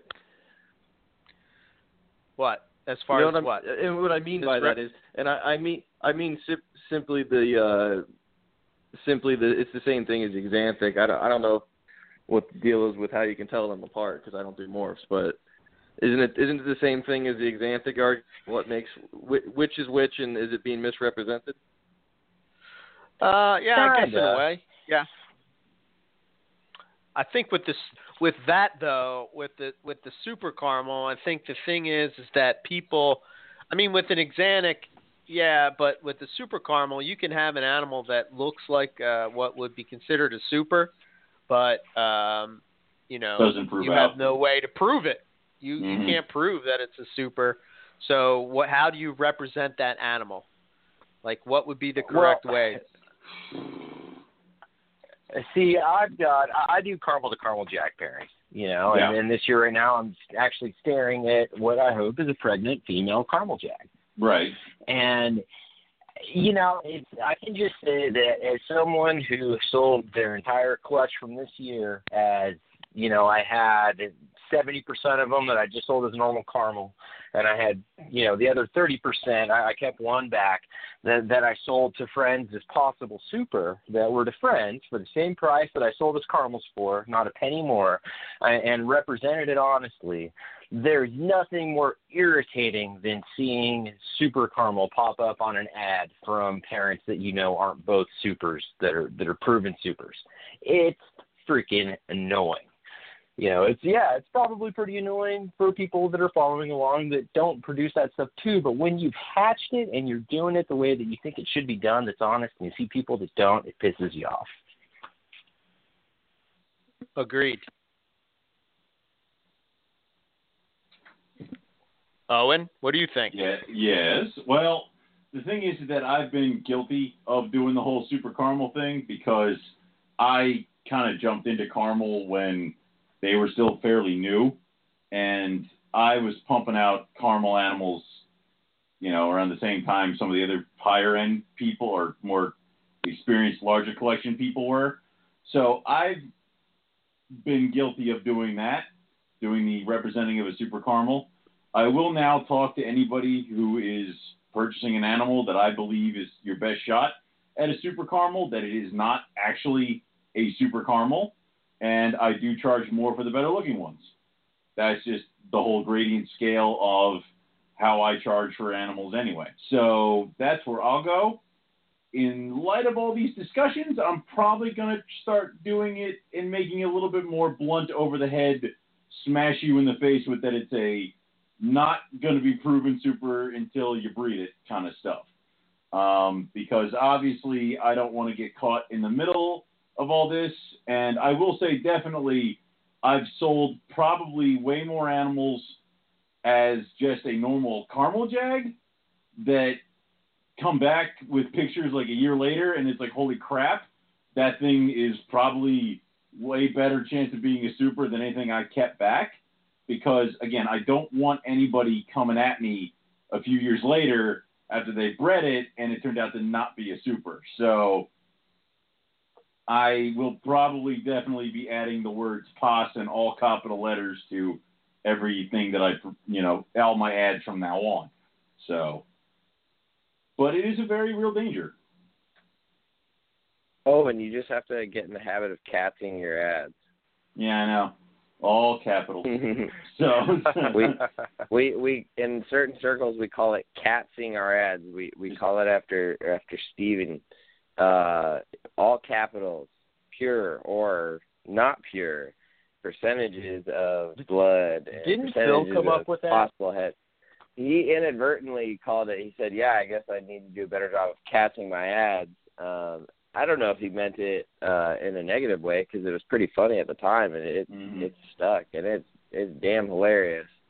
Uh, yeah, you just gotta catch your ads, man. If you catch your ads, you'll have good karma. We'll call it karma cats. Well, I have. I will. If you've seen any of my ads, the first thing on there is who the parents were and all that fun stuff. And I've talked to anybody who's ever purchased a super from me and told them that it's you got to prove it and all that fun stuff. But now I'm just going to hit them over the head with it so that there's no doubt. So that's pretty much how it just goes. It's just an extra step that you got to take to cover your own ass is what it's going to end up being. So that's fine. Well, sure. Happens. And and and listing the pairing that produces animals not only is good for a potential buyer, but it eliminates that question that you're inevitably going to get from a prospective buyer. You know, Of course. uh, we're already there to like answer questions, and you know, if we're selling animals, anybody who thinks that answering questions is annoying, you're in the wrong. In Yeah. the wrong avenue. You're gonna answer questions. If you're selling anything, it doesn't matter what it is. You better, you know, you signed up, buckle up. Um, but if you're if you're selling something and you want to reduce the frequency of some of those questions that are really, really, really easy to uh, precipitate and just like prevent from happening at all, you know, take that extra 30 seconds and put it in your ad, not pure or sire was this, dam was this, they come from these lines, uh, although I can't substantiate it from this, or I do have the paperwork to substantiate it, and uh, you know, include it in a comment or ask, you know, if they really want to know and they're looking to buy, then you send it to them personally. You know, just be completely transparent, and then, you know, if they're asking you questions, that's good. But if they're asking you a, a ton of questions, you probably, you know, left some yeah, stuff you, out of. something in there. Yeah. Yeah, you know, you save yourself the headache later and put all that info in in at the time, and then you don't get you know a bunch of questions taking up your day, and you don't get a bunch of people pissed off at you. But this is the evolution of ads, and and and if you're not willing to change your ads, you're just going to end up getting left by the wayside or end up screwing up. I mean, like when I first started, it was carpet pythons, and that was it. And you had a bunch of pictures of animals underneath it, and then it was jungle carpet pythons or coastal carpet pythons or IJ carpet pythons. Like it started off with that stuff, and then it started getting into the morphs, and it was jag, and then it was jungle jag, and to specify different things. So obviously things need to change. You need to be willing to adapt. If you're doing something this way, and public per- perception is that you need to alter it or go that next level down an explanation on the ad, you should be willing to do that. So, you know, yeah, I'm going to hit people over the head with the word possible for all this season. So it might even be possible coastal, possible carpet python. We don't know what it is. Could be a mackerel. So you know that's it, it, that's what I'm going to have to do, and I'm totally fine with that. So that I don't pass on something to somebody that is going to get them pissed off at me, and that's the whole point of this. We're possibly in 2017. Maybe we could possibly be somewhere else. This is possibly Eric Burke. So my name tag at my name tag at all all my name tags at Carpet Fest will be possibly Owen McIntyre. Okay, like it, it's just gonna be my favorite word all Wait. 2017. Hold on. Rip There Foley, is we know no we have doubt. to do. Get name tags. Yeah, There's no doubt that you are Owen McIntyre. That's There's not true. No doubt.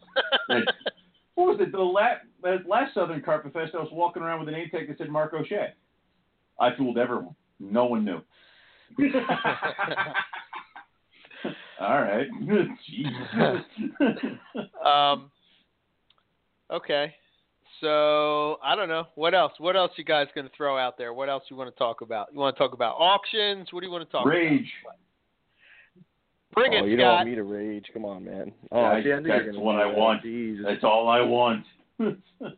Somebody give It's- Scott it's- like the it's- spotlight and the mic right now. That's what I want to do. It's, you know. All You right.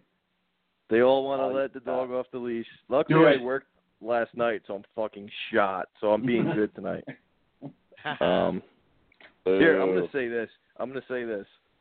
Um, you don't have to breed fucking everything with cloaca. You you don't. You don't have to breed everything. Just because you have these animals doesn't mean you have to breed them. Just to make babies and just to sell them. Slow down.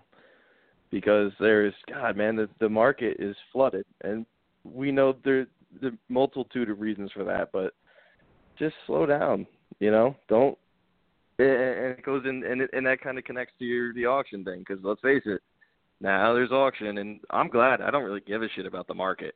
I don't because I don't have to because I don't try. I don't try to. But there is other people that do need to care and stuff. And Mhm.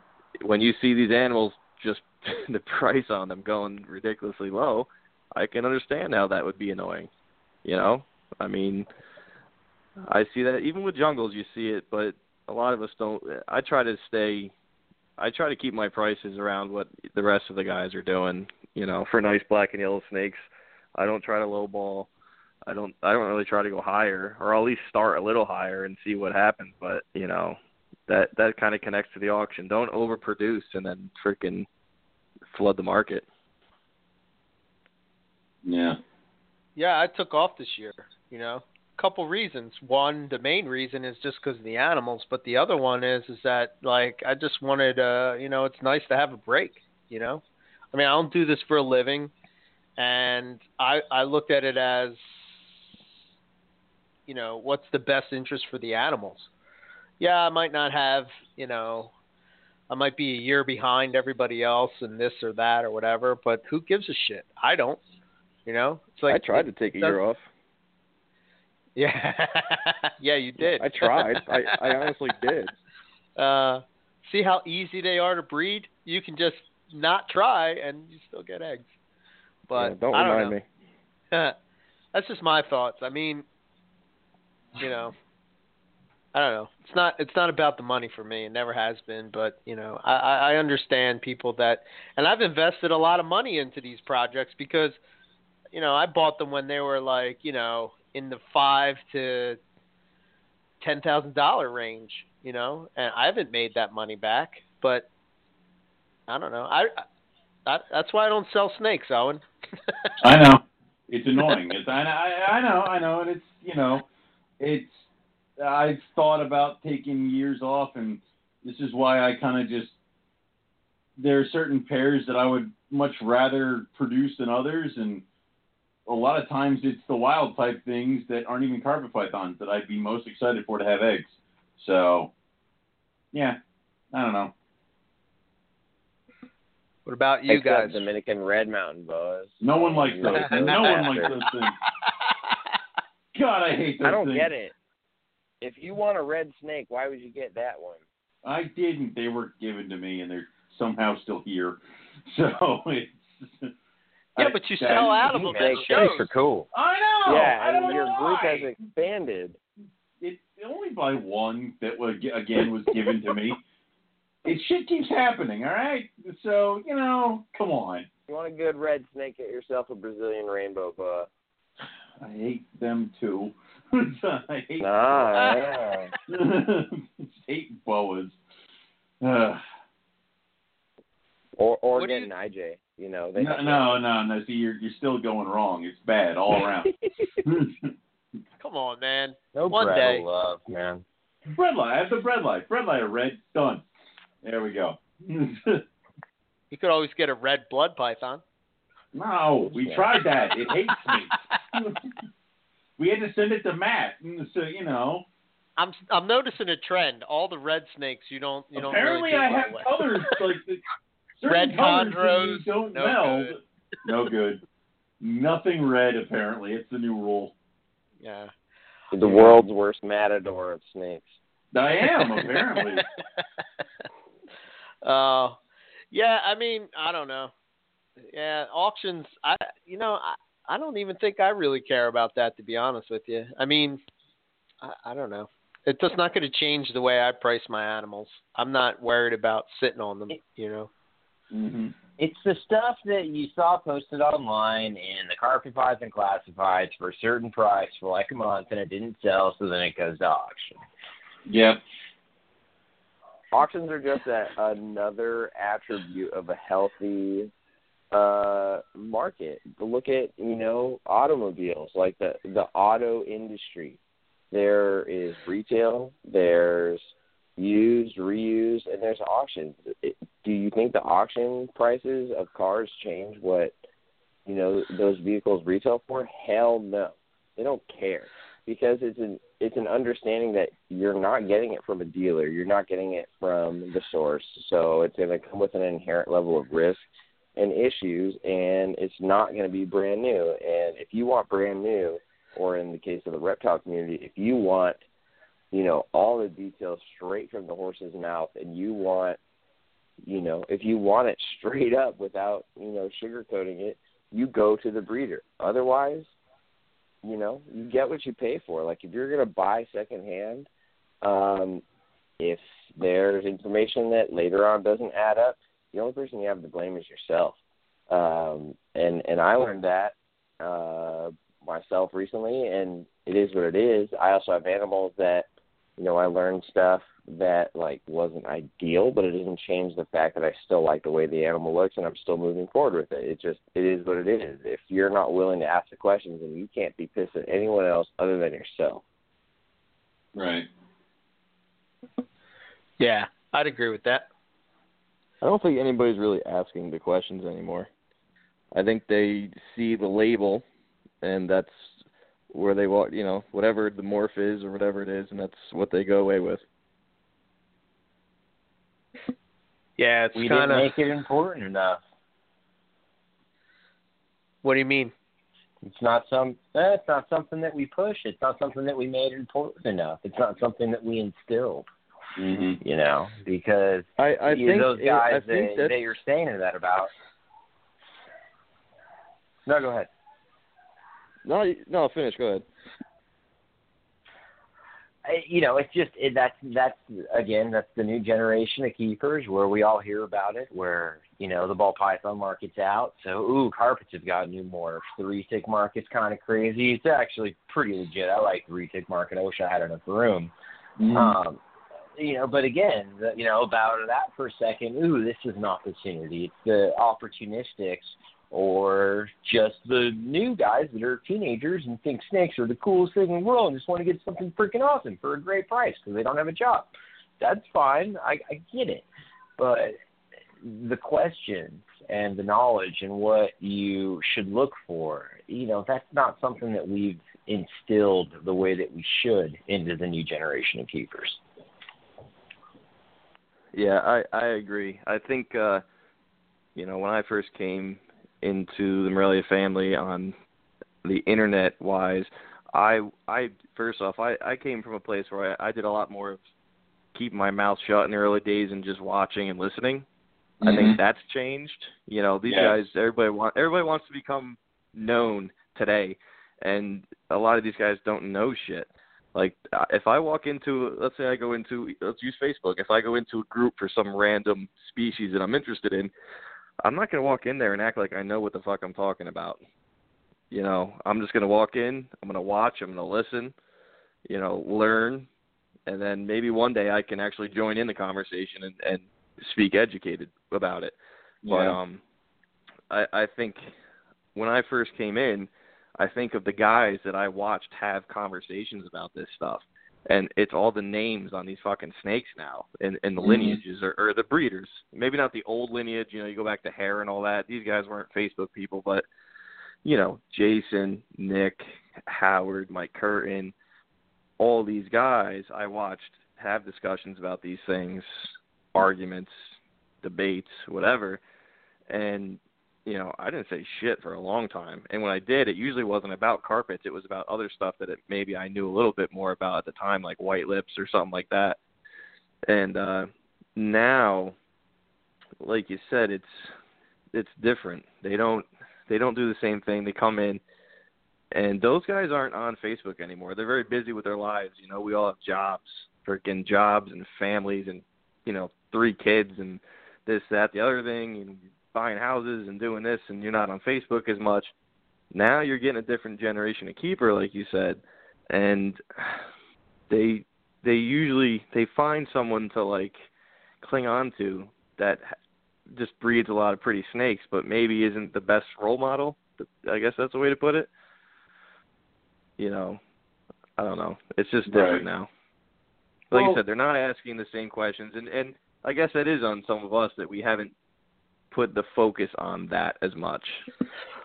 Well, what are you talking about? We've been doing a podcast for five years God about carpet damn it, pythons. Scott. Jesus Christ! I mean, how much Well, more no, info no, can we yeah. What out do you want from us? No, now, but I'm saying before this. I mean, tell me I'm wrong. Tell me, and we've had the conversation. We have Well, No, no. we've had these. I no, no. There's there's a reason we have the podcast, and that's pretty much one of the big ones. But I I mean, when I first got started, I went online, and I didn't think I knew enough to comment or be involved in these arguments or debates or things like that because I hadn't bred carpet pythons. I had like four coastals and thought I was a badass. You know, that's just how it goes. Where you kind of weigh in a little bit more, or you you watch and you listen and you learn, and you talk to Pete, you talk to breeders at shows, and you kind of almost go through a little bit more of a mentoring thing where you kind of learn from them, talk to them, ask them to elaborate on stuff you saw online, and then eventually, when you start being successful in your breeding and your keeping, then you kind of start getting pulled into the conversation. Now it Yeah. seems like everybody just volunteers and dives right in, you know, and I, I I don't even feel comfortable enough diving in on a lot of these conversations that people have had, like all these axanthic, all these axanthic uh, conversations, because I've never produced axanthics, um, and I would all I would be doing is going in and speculating from what I've heard from somebody else. Like I would jump in and be like, "Well, Nick said he did this." But you know who should be weighing in on what Nick did? Yeah. Nick. Nick. and there is tons of that. There is tons of that. and and that would be pretty much it. I if I were going to do anything, it would be to tag the people who I feel could contribute the most to the conversation, and then I would sit back and watch. So it would be like tagging Nick, tagging Paul, you know, trying to get those guys to start the conversation, and then once they've weighed in, the conversation's over. You know, if, if they come in and say like, not a lot's been done, we're trying to figure it out. It could be this, this, or this. We're going to breed this, this, this to figure it out. Okay, cool. Instead, it's like, well, I heard. Well, who gives a shit what you heard? Who are you? You know, get out of here. Unless you're somebody who's like produced so many axanthics in either Australia, Europe, United States, don't just leave it leave it be. But that's just my own personal pet peeve. And that's So- and that's Facebook though, where everybody Oh, can comment and put their opinion. Everybody wants to give their opinion because everyone wants to make a name for themselves. But it's better just to sit back, just watch. And I'm not saying you don't have to join the conversation, but like you said, don't join it with I, I heard or you know you know third hand information. This is my Join it understanding of it. Yeah. yeah, like that, and that's that's specific to morphs. I mean, if you're gonna join it, if you're gonna, if someone comes to a group and says, "Hey, how do you keep carpets?" and you're gonna tell them that, that's pretty easy. That's pretty standard at this point. That's why I'm the same way with you, Owen. You don't see my ass in any conversations to do with any morphs or any anything like that because I don't know. I don't keep these morphs. I have no idea how to tell the difference between this and that. I, I don't care, so I'm not involved in it. I don't involve myself in it. But Right. Yeah, but I guess I think I think my thinking is is that I mean when we started there was there was basically the forum. Now there's there's a book, there's a podcast, there's uh, you know Facebook There's a lot of discussion to page. info. Uh, yeah. you know, I mean, you, you look at uh, anybody that's serious about you know you know does this and is passionate about it, and they have and they've bred this stuff. They have a website with info and lineage and pictures, and you know it just takes a little uh, a little a little time to research stuff, and and you know you, you can't the one thing that listening to any podcast or any reptile guy ever talk, no matter what species it is, you hear it all the time. The guys that are super successful are the ones that took their time and, and build up their collection slowly. Doesn't matter what species it is or if it's morphs or not morphs, it, it doesn't make a difference, you know. Um, they they just uh, they take their I don't know. I, that's just my it's not like you can do this overnight. You can't just walk in and say, "All right, well, I'm going to spend X amount of money, and tomorrow I'm going to be carpet I'm python carpet master." python breeder. you know what I mean? Oh, I find mean, my some- way to the top. We've seen Yeah. it multiple times. You've Those seen people, people come, burn out. and usually those people go. You know, Yeah.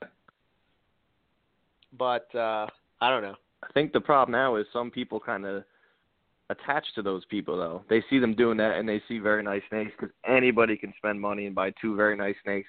Anybody can produce nice looking snakes if they buy nice looking snakes. It's not that hard. Yeah. Carpet pythons anyway. You know what I mean? It's not that hard. Sure. Yeah. But like you said, the guys that take their time and actually put work into doing something, whether it's proving out something or put the work in for lineage or any kind of work and spend the time doing that, those are the guys that last. Yeah, well, I think of guys like you and Andrew and Chris and you know all these guys when it comes to jungles and like very specific on what you're looking for. I mean, like super specific. Like, nah, that's too much of this. Nah, that's too much of that. Nah, nah, nah, nah. You know what I mean? And you know, you guys when you produce offspring, it shows. You know. Um, And that's what I said. Anybody can make nice jungles. I shouldn't have the credit for that. It's the guys who did it before me that I bought the snakes from. Mm-hmm. You know what I mean? I went, Yeah, I but- bought nice snakes from these guys. Yeah, you know. that's true. But at the same time, you had the the foresight to sort of say, okay, well, I, you know, where can I get the nicest ones from? And but what I'm saying is, at least in my opinion, what I observe is, you guys are super specific about, you know, like for instance, if the banding is a certain way, or if it has a little bit of black in this, you know what I mean? And you, you guys have really top notch animals, and it shows. And you know, you can't always win with that just because you buy from nice animals. You sometimes you get ugly snakes from nice animals, man. Oh yeah, no, nice jungles can make ugly jung- ugly jungles, and ugly jungles Oh, can make yeah. nice jungles. It's Oh yeah. You know, it's it's a weird it's a weird thing, but I mean, like I said, taking your time. I mean, I, I it's it's about legacy, man. It's about taking your time to do these things. Is and someone who we all know. I, I'm not saying any names tonight, but we all know.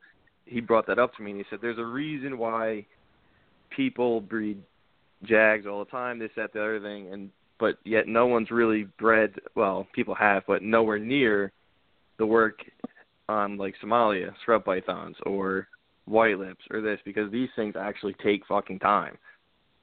You know what I mean? Oh, like yeah. you can you can breed carpets in in three years, you know. But mm-hmm. shoot, I, how long have I had scrubs now? And everyone's like, "When the fuck are you breeding them?" I'm like, "I don't know. I'm growing her up so goddamn slow that it's taking time. Uh, You know, maybe two more years, but um, you know, no one wants to take their time and really do a project anymore. They all want to. They all want to produce things this year and sell these things, and then produce more of these things next year, next year, and you know, take a little time with it, put a little work into it. You know, yeah. at the end of the day, no one's going to care. If, at the end of the day, no one's going to care about some six gene thing or some high percentage of whatever. You know, put the effort in, take pride in what you're doing. That's what people really care about. Yeah.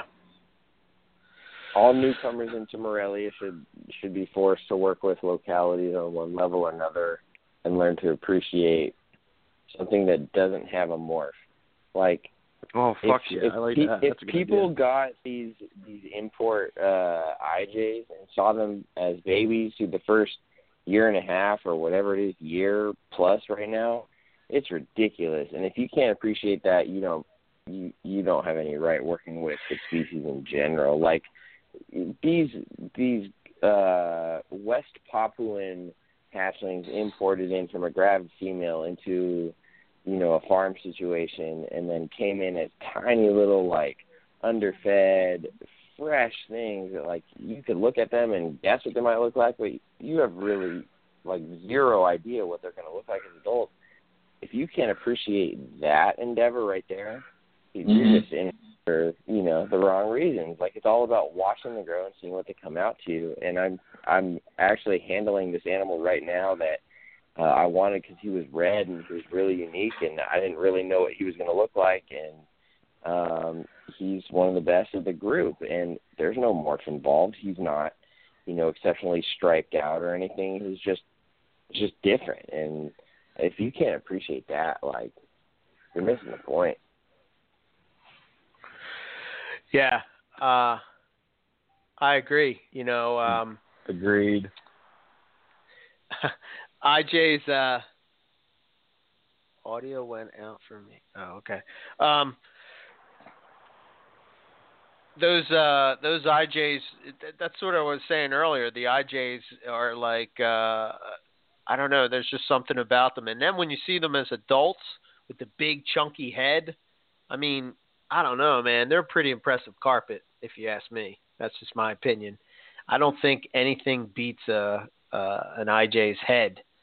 When you look at other carpets, they're just they're just different. They're like I don't know. Cough, Owen. What's that? I said cough, Owen.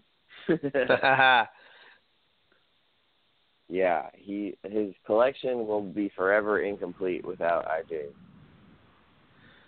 yeah. I need He's, some uh, too. I need to buy some from Tony. yeah.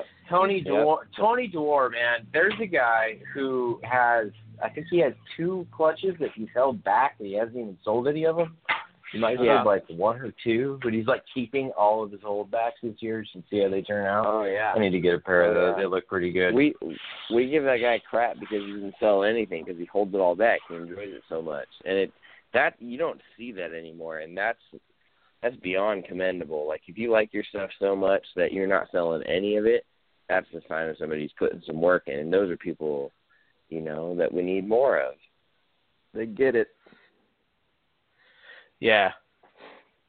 Yeah, I you know another one that uh I I I can't believe that people haven't and and it, I guess it goes to your point, Scott. If there's not a morph involved, it kind of just like you know nobody gives a shit about it. Inland carpets, they're fruck, they're, they're the best.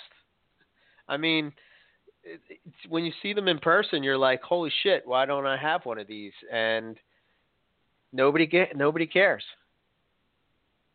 It's crazy. Well, there's some there's some people that care. Well, I liked I- it. Who, who, where did we see one? Who had it the one day? Who had it at Carpet Fest? Who had the inland? Weren't I they part of an who had it. auction? No Was inlands of at the- I Carpet can't Fest. Oh, that was an old Carpet Fest. It was uh, actually I bought that from Ben. Yeah. Okay, was it that? That's beautiful yeah animal. ben, ben had them. Absolutely yeah, he stunning animal. Kept tempting me with them when he used to split the table with me. So, yeah. but you don't see like a huge, you know, I don't know. I don't see it. I love. you don't see a giant awesome. following. To be But honest, you don't see, see more of a like following in bredli. Yeah. Yeah, because Why? of morphs. Morphs. there's there's morphs in bredli. There's a reason Yeah. to start a bread life project because you can get height and stripes. With inland, uh, we only have access to what stripe? no, there's don't even even stripe. There's Never that's mind. not proven out. Yeah, come on, man. Yeah, Did you I see don't- those peppered ones that are in Australia right now though? Those things are fire. Well, yeah, there's we've we've Silver been pepper, obsessed yeah. with those. I mean that that if I've already contemplated committing mass crimes to get them. I mean that's yeah. yeah, they're hot, but just the just the animal itself, I don't know. Yeah. Do either of you guys have inlands, Riley or Brandon? No, not yet. I need some though. I'd like some. It's on the list. Yeah, it's on the Yeah. list. I got you. On the list, of course. Um, every time I talk to Todd, I'm like, well, do I really need to put money away this month? I'm like, God, bad, bad Riley, bad. Yeah, no, he's really good at testing things. Yeah. So, Yeah. Well, I might be Darwin's getting are another IJ one. Again. You might. Well, it's one I produced. Oh, you Hmm. have. uh You still have one? No, I have none. I Oh. I sold all my IJs, but I I had one that came from uh, Nick Mont, the female that passed away. Uh, was on Eggbound. I got three eggs from, and uh, I had sold it to Brian Schaefer because he's actually he's local to me. Right. And uh, he said he he said he might sell it back to me, and I told him nah, I might have to take her back because she was she was a gorgeous animal. So I might I might take her back and have Yeah, one IJ was. in the collection again. there you go. damn. I'll give you granite. You can breed with it. No, no, she's heck granite if it makes you feel better, but No, it doesn't. It makes you. that- If anything, it makes me feel worse. Thank you. So. Oh, and you're gonna have to come grips, come to grips with Nope. your Nope. your IJ fear sooner or later. Don't care. Not doing it. You know, in 20. In 2020, when Owen is buying IJs, he'll look back mm. on this show like he looks back on the very first years Those when are he said he different. would never have scrubs and never have white lips. I got rid of all the scrubs. Thank God. dumbass. Yeah. Yeah. Why did you do that, man? It's terrible. It's terrible. Well, terrible. I, I, when love I my say. My when I say- hates me. I got rid of the scrubs, there's very large quotations in the air because they're not with me. Those Ah. of you who, those of you who can read between those lines and know what I'm talking about, draw your conclusion. So yeah, I know. Yeah, I know all the story. I know the story now too. I'm very excited. Yeah. Yes. no more talking. Very, very excited. no more talking. All right. What But else you guys want to hit on? Anything? Or are we done? We all Is are we all everybody- raged out. Do we want to burn the Hey, house down, I or we're mean, just going to leave we're it we're all here. We uh, w- let's see. We went through the the caramel debate with the the super and the accurate representation. We went through the the Xanthic stuff lightly. I feel like we might have hit ten on on the speaker, but I, I don't know. We didn't we didn't go to eleven or fifteen. Nah. nah. those are those are well, none our- of it- Sorry, guys. Technically, Yeah. Technically, none of it's being recorded anymore, so only the hardcore guys are listening anyway. well, it, That's it's right. being recorded now. So yeah, you're right. So Now the shit burns down. yeah, so now would be the time to do it because it'll take Like a a couple man. days for everybody to listen and then comment. So It's, Yeah. it's sad that I was fucking tired because I otherwise I could have gotten it more fired up. I'm sorry, fellas. damn it, Told you. No, it's- it's all quit good. Your job. And Gotten prepared. You want this? You want this? Stop saying we're going to police ourselves because we're not going to fucking police ourselves because Thank half you. you aren't going to actually do it. Right. Right. Also, stop fucking saying you want to be part of the Morelia family if you're not going to fucking stick up for the Morelia family because you fucking don't know you. Yeah. I don't. Yeah, we, you guys we should have we should have a rule.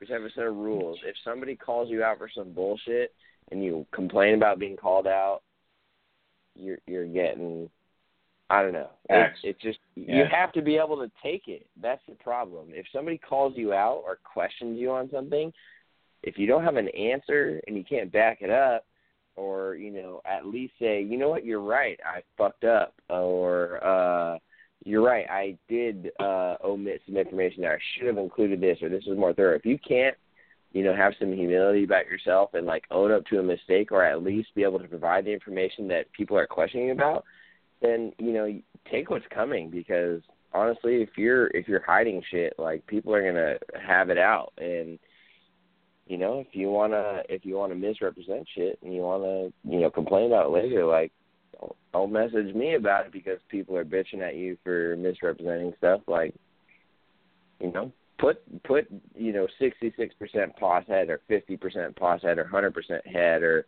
you know it's eighty seven point five percent this. You know, go that extra mile and then you probably won't have people bitching at you. Otherwise, if someone's gonna throw heat your way, you better be able to like volley it back or take it because at this point everybody's fed up with like buying something and then you know a, a year later they find out it's not pure coastal, it's got IJ in it, or there's some question marks here and there. Like, you know, don't don't mess with people. Like that's not nice.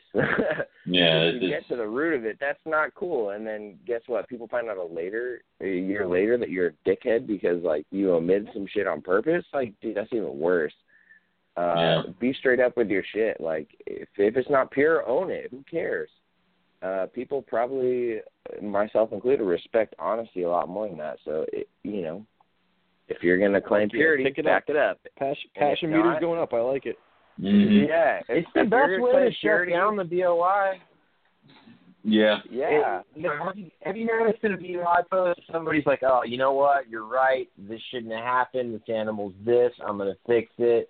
Boom. Like the issue solved. Like there's one thing Yeah. I, I'll give props of, on Phil Starkey on uh, Star Pythons is, do you guys remember the post where a snake ate a paper towel? No, but Yeah. I don't put it past No. it. Okay. Yeah. Okay. Well, one is- zebra almost okay. Well, there day. was. Well, this this was an issue where a girl had had a snake delivered to her, and it had regurgitated a paper towel, and he, she had bought it from Star. Right. Philip immediately hopped on and said, "I will pay for your vet visit. Take the animal to the vet. Make sure it's good to go. Send me the bill. I'll make sure that you're squared away and taken care of." And then the conversation was immediately over. Boom, it's done. You know, Yeah. something like that's how you squash a BOI. Not trying to throw dirt back at the other person. That doesn't get you anywhere. Right. Right. Yeah, handling it out in the open and doing the right thing about it as soon as you hear about it is is the way to go. If you have to message somebody privately and back alley like criticize somebody or work a fucking deal about it, like the fact that you're not being transparent about it from the first onset after you've been called out, that doesn't bode well. If if something happens, you know, nobody's gonna give you crap about it. Like to err is human, you know, like that's the bottom line. People make mistakes it's not about that you made a mistake it's about how you respond to it and if you're to you know sell something to somebody and they have some sort of issue about it down the line that's to happen one way or another it's about how you handle it if there's a mistake on either end or if it's just an accident the fact that you're participating in it is where it counts and if you don't and if you're trying to hide from it or you're trying to cover it up you know you start looking shady about things then guess what? You know, you're gonna reap what you sow. You made the bed, you're sleeping in it. So, um, it's all about being honest. That's it. Be 100% yourself, humility, honest, and and be there for customers spending money with you when they could have gone somewhere else. You know, getting that extra minute. Yeah. Yeah, customer service, right? It all goes back to that, right? That's what sets people apart. You know, not. I mean, people will be, you know, attracted to the snakes that you breed, but you know, like if you have a problem with something, I think of like a guy like, uh, obviously this is Chondros, but I think of Buddy Buscemi. You know what I mean? You, you buy snakes from him, um, and then you have a problem. I mean, oh, and how many times did we have issues with Chondros that we were texting them or, you know, I messages dude, at I, him, you know, and he's just he like always took the time to talk to us. Yeah. Yeah, I, I, it was like, it was like, this is my first snake ever. I'm like, it won't eat. He goes, calm down, you know, give it a minute, do this, do that. I'm like, what do I do now? He goes, leave it the hell alone.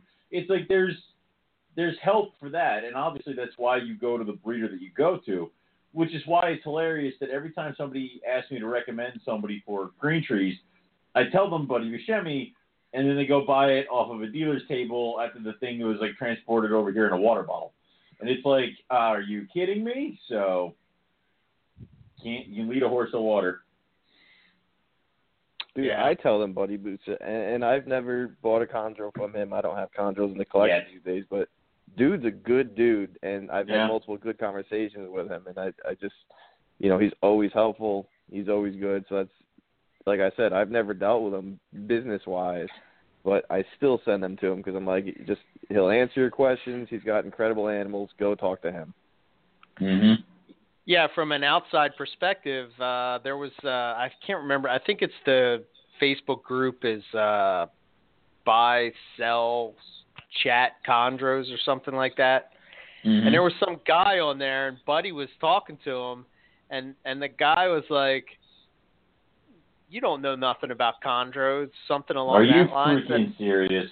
yeah, so so then Uh. Julie got so Julie got involved, and then Julie was saying something, and and then- and they were like the same way, and it was like, I don't know who you are. What have you done with chondros? And I'm like, are you? Oh my god! Oh, Stop.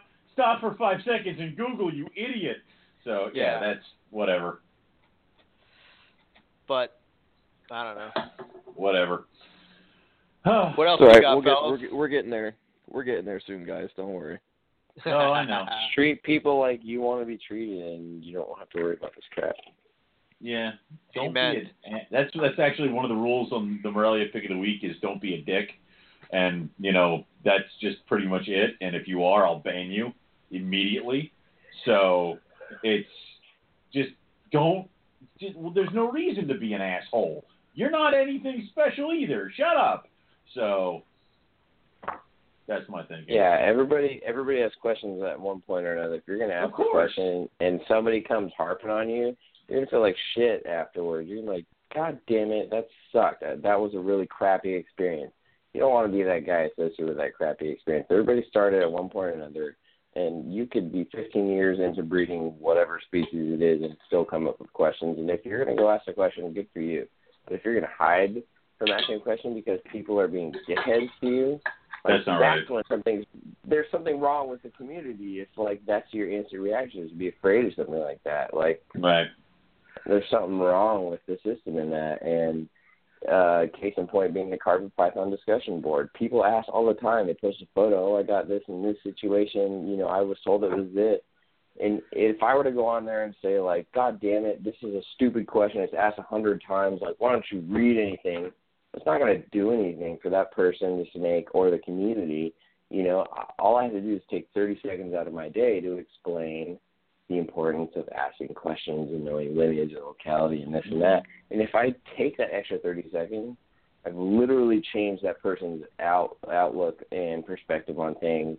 And it might seem insignificant at the time, but you know, everybody's complaining about overproducing. Well, if we're overproducing, that means our, you know, our customer base isn't there. And if we're shunning people or shaming people and scaring them away, we're not doing anything good for ourselves just from a sales standpoint.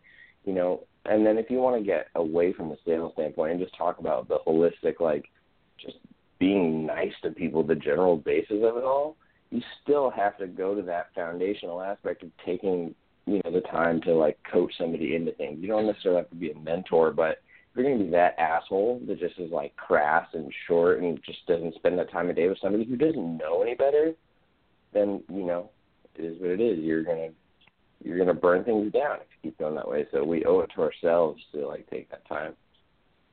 Right. Dude, learn learn who to go ask questions to.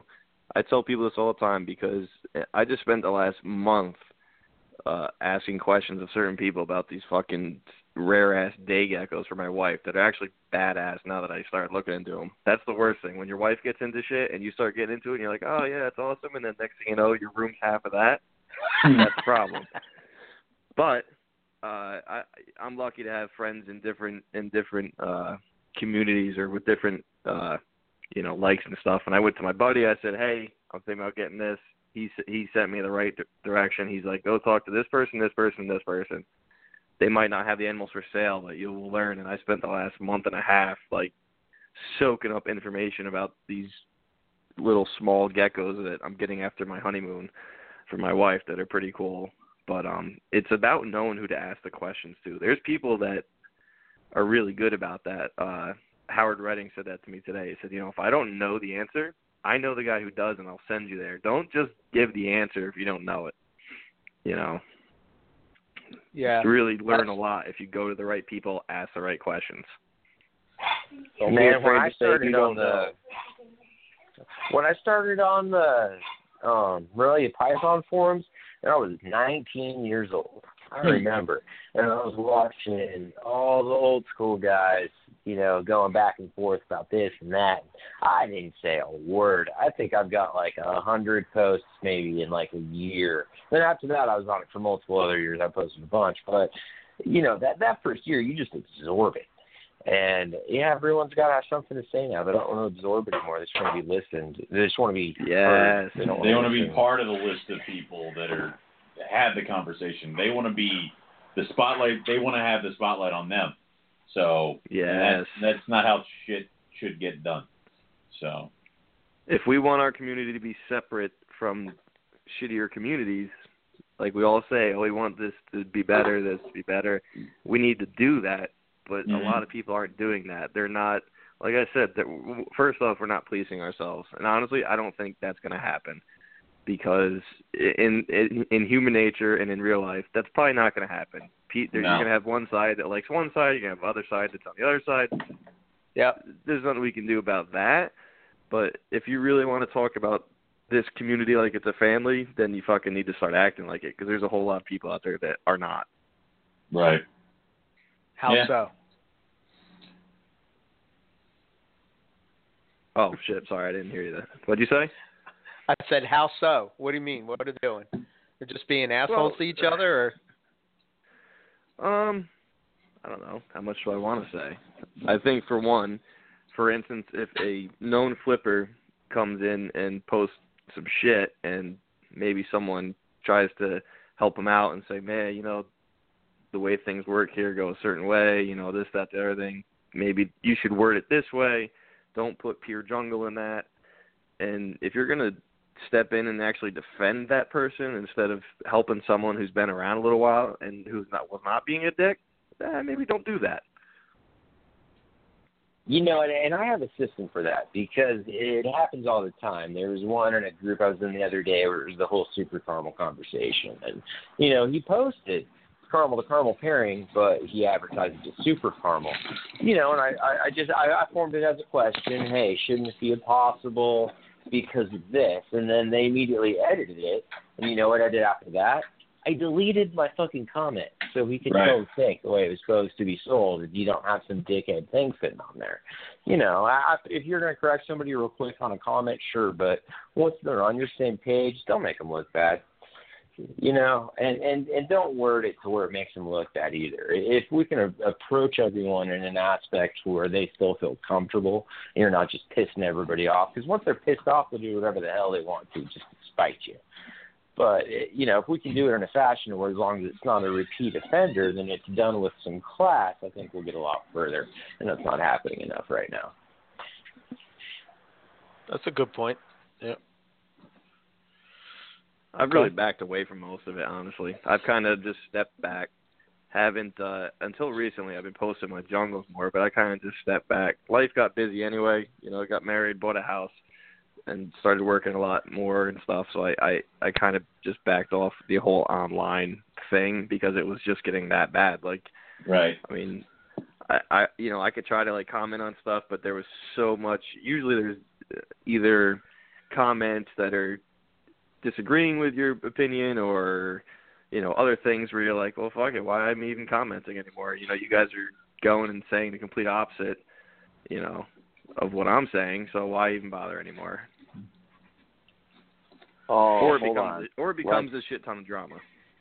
Yeah. Yeah. Well, I think we I think we should spend a minute on that one right there. Actually, um, I, I damn it, I want to see this go to like eleven and fifteen, but at the same time, I don't want to be involved in like you know uh starting World War Three and this whole shit. But I think it's, Do it, do it. fuck. You know what? I guess it's too late. Um, Yeah. I just, you know, I think at the a- as we're getting into this, here's where it comes into there's this like weird gray area. So we've been talking about policing our own, and we've been talking about um, accurate representation, and then we've been talking about humility and just being completely straight up with things. Um, one of the things recently that's come up is, and damn it, I'm, I'm like trying to like not be explicit about it, but at the same time, you know, if you've been online once in the last week. You know what the hell is going on, but uh, uh, you know if there's a project that's going on and it's a, an exclusive number of people involved in it, and certain people are asking X for you know certain things, and then there's All right, hold on. You know, let, let me just. It's the exa- It's the ex- uh, het axanthic het granite, so the double het. yeah Uh, But the- IGA the- the axanthic. point And is Star getting has it on auction right now. What are you saying? Yeah, so getting specific about it isn't relevant because the it's the the point around it is when there's a limited number of people involved in a certain project and somebody's asking X for it and you go like a fraction of it. That's not cool. I mean, everybody's worried about crashing the market. Let's be real, right? We're, we're, Right. I'm done beating around the bush. Everybody's worried about crashing the market. Yet jungles and uh certain like high caliber animals that there is documented lineage, bredli, all of that, they're still fetching high prices, okay? So when you maintain that integrity about it, the price is still there and any drama can be, you know, naysayed pretty quickly because it's substantiated. But when something that's new and you start throwing morphs into it and all of a sudden it just starts getting like dropped down to a you know a pretty low level that's dramatically different from what it was before. And some people think it was rushed and some people don't. And you know when you start going that route with it at what point is it detrimental to everything? At what point is it justified? Um you know who's to say because all of us here will sit here and say you're allowed to sell whatever animal you want and price it for the price you want. And you know if that's what you really think it's worth that's what it's worth. Because any any time we get those posts about like oh what's this worth? It's like well it's worth what you you know somebody's willing to pay for it. And that's 100% the bottom line. Yeah. but if it's something new and then there's all these morphs involved and it's new or it's not or it's male or it's female or it's het or it's not or the mode of inheritance is questioned and all of a sudden there's a shit ton of variables involved and, and all of a sudden it's really speculative, you know, we're probably all guilty at looking at something and noticing the trends going downwards from the inception of a new project uh, into the future till the, the point where it's, you know, a couple hundred bucks at what point are we allowed to be upset with that? And at what point is it just the natural cycle of things? And how is that dictated? Like you know if somebody's selling a project or animals from a project at you know a thousand bucks and it's you know being sold by somebody else at a fraction of that at what point is that wrong or is it not you know, I'm think- genuinely asking in the middle of the fence because I don't know what's right or wrong. And to me, I can see both sides of the coin, although, you know, my opinion might sway one side to the other. To somebody who's new that's coming in there, you know, what's going to convince me to spend four times the amount at one avenue versus, you know, a fraction of that going this way? I can comment on this specifically. It's not this, um, but this is my experience. Um, in 2012, me and Jason Balin were the only ones, and um, I'm sorry, me, Jason Balin, and Kerry King Carrie. were the only guys that produced zebra jags. So we all talked to each other. We all said, "Hey, what do you think the price should be?" Okay, so we decided that we were going to put it at two thousand bucks. Um, somebody else decided that they were going to put it at fifteen hundred bucks. Now it's not to say because we didn't sell them at two thousand bucks, but again, going back and going to the other guys and saying, "Hey, did you move them? No, I didn't move them. Did you get any interest? No, I didn't get any interest. All right, maybe we priced it too high. Let's lower it. So you lower it a little bit. You know what I mean? But I think the problem is when it comes to that is is that you don't have to necessarily uh you can sell your snakes for whatever you want, but don't go agreeing on a don't go and agree on a price and then drop it. You know, because it's not selling or you want to have the advantage. To me, that's that's just wrong. You don't tell somebody to their face, "Yeah, I'm going to sell it for $2,000" and then turn around and sell it for 1500 Yeah. so you can be the one that sells it first. And that just Well- comes down to greed. And that's what it's that's the problem is that it's it's yes, these animals are all going to depreciate, and you know it's it's basically a what a pyramid scheme if you look at it. I mean, if you want to be into the project first, you're going to pay to be that person, and that's it. Whether it's you know whatever it is, you know, uh, it doesn't matter what does if it can be. I mean, look at Boelen's pythons. You're telling me that if Boelen's pythons, I think that if they weren't as expensive as they were, they probably would be bred more because the problem is is that somebody that could breed them can't breed them because they can't afford to buy them. You see what I mean? So there's somebody out there in the world somewhere that has the intelligence, the patience, and the passion to breed that species, but they can't because they can't afford it. And that you know, and at some point, hopefully, when you know Boelen's pythons are more readily available, then maybe that will be. It's the same thing with scrubs. It's the same thing with all these species that um, you know uh, are harder to breed. And that was always my problem with the rare reptile group of people is that they're criticizing somebody for um for breeding a color and a pattern, but at the same time they're breeding something that is worth more because it's rarer. So really it comes back to the same thing over and over and over again. It comes back to money. Now with the morphs, you just realize that okay, well it's going to depreciate and it's not going to be worth five thousand dollars that you paid in five years from now. But Yeah. why race to the bottom? Why race to the bottom? There should be a way that everybody can say, okay, we're going to put it at this price, and this is the price we're going to go with. You know, and everybody that's involved with that project or that wants to be involved with that project and wants to be, a, a, you know, a part of the community. To me, that's family and community, and that's how you. That's to me the right way that you're supposed to do it.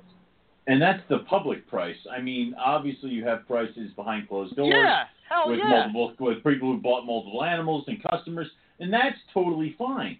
You know, it, it's just like at shows, I will match Jason Balin on everything that I have that is that he has on the table, and also match Eric Kohler same way, because I don't want to do this. You got a better price and you got a better price, but if there's somebody who comes over and has bought multiple carpet pythons from me, I'm going to give him a deal. You know, it, it, it kind of takes the pinging back and forth and seeing what can you do for me and how will you drop your price because that guy bullshit out of it. And I like that better. You know, and obviously, I, I, you know, I people who come over to me and talk to me for hours go over and buy a snake from Balin or Kohler. It happens all the time, and it happens vice versa. I don't care. This is not my sole source of income, like a lot of us. So it's not really like I need to sell these animals. And if I don't sell them, I pack them up and they come with me to the next show. So they all eventually leave. So there's really no rush. I'm not ready to slash prices beyond what anybody's done. I've actually kept my prices higher than most people and let my animals kind of grow up into the price. So it's at 400 bucks. You want 400 bucks, you're going to pay me 400 bucks, you can have the animal. Eventually, after a year, it's a little bit bigger of animal, and some people are a little bit more willing to pay that money for it. Yeah, Citrus Tiger het Albino is a project that I'm sitting on basically the whole clutch. Actually, Yeah. it's three clutches. Three clutches I have that I've held on to because I I put them at this price. They didn't sell. Okay, well I'm not lowering the price. you know, I'm I'm not. I don't even know what the result of that project is going to be yet. I, I I know in my head what it what I hope that it's going to be. You know, I think Owen, you have one, and Chris Salemi has one, and that's it. I'm not in a rush to sell it. I'm not going to drop Yeah. it because you know, I remember talking to you at Tinley about it. It's like, okay, well, these ain't selling. Yeah, I know, right? If these ain't selling, got to do something. Yeah. No, I'm going to leave it at the price that it is. If you don't All want right, it, I'm want I'm putting I'm writing a label for a jar right now that says Citrus Tiger. a jar. Yep. It. Uh, no, no, no, dude. I've been running jars for a long time. Citrus Tiger, het albino. Okay, guess what? It's on a jar, Eric. there you go. Yo, while it's hey, while it's in my mind, Eric. Speaking of jars, Carpet Fest. You know what I mean? I think. I hope. Oh yeah. I know what you mean. Oh yeah. Same thing as same thing as last time, please. Uh, Oh, come on, man. Mm. Of course. I have a new you, one sir. though. Actually, I have a new one that I'm going to bring out. I don't know. Whoa, how well whoa, whoa. goes- What is, what's going on here? There's some collusion here. Come to Northeast Carpet Fest, you'll see. Yeah. well, it, it, Are you coming to the. West Coast Carpet Fest? Northeast. no. Uh, Come Dude. on, come one of you got to make it to the West Coast Carpet You- Fest. Come on. I'll I want Use- to. I can't. I'm, u- travel I'm using all my vacation in two weeks. I can't. Bill. yeah, you're Bill going to makes- Costa. You should save it. That's worth it. Yeah. I know. You have to come Thank to God my Northeast for. MPR moonshine. So. Oh, you Uh, can't say it on the. You can't say that I mean, what? We've said it before. Shut up, Scott. I have a um, I have a pumpkin version of it. Oh no, I'm an apple pie man. I I'm don't know if I'd like the inviting pumpkin. this. I'll try it not- though. No, no. We're I've never tried it. I thought we were on snakes here. Yeah, now we're on pie. We were we were talking Yeah, about yeah. drinking earlier. It's the same show. Pie and snake and, and Yeah. booze, apparently. All right. yeah. Well, Citrus Tiger het albino. Jar Jar is in the lineup. nice. It's there right Um, next to uh cages and more racks because that's a never ending project, right? Mhm. Yeah. That's a good idea. I should do that. Make a jar for certain things, but Yeah, I know. That's Son a Mike I've got a Pinnell blank one for my indecision as well. yeah. Uh, You know, it's in- But, uh, interesting that you talk about the the pricing, Eric, and I think I think part of the problem is you're doing the right thing. I mean, how many, like you said, how many people actually have that project? Three? Have any animals from that project? three. Yeah. Really? And Yeah. one of them, So one of them has you- to, and I have to put up with them on a weekly basis to earn mine. Okay, so Yeah.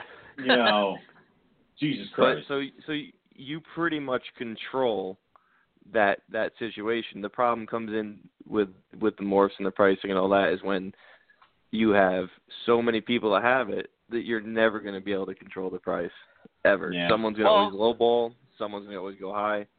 And then I think to speak to the rare reptile thing, sometimes I like seeing a higher price on certain things because sometimes that keeps depending on the species that keeps it out of the wrong hands because some I agree. species some Yeah. species are are either going to be stopped being imported at some point or are really really really rare where it's it's actually an issue where a higher price keeps it out of the hands that are going to fucking kill it you know Yeah, but come on, man. You can't tell me that those people that were on the rare reptile report looking at a freaking uh, skink that looks like a uh, freaking twig or a leaf, like, you can't tell me that they were like, oh, this is the most awesome gecko ever.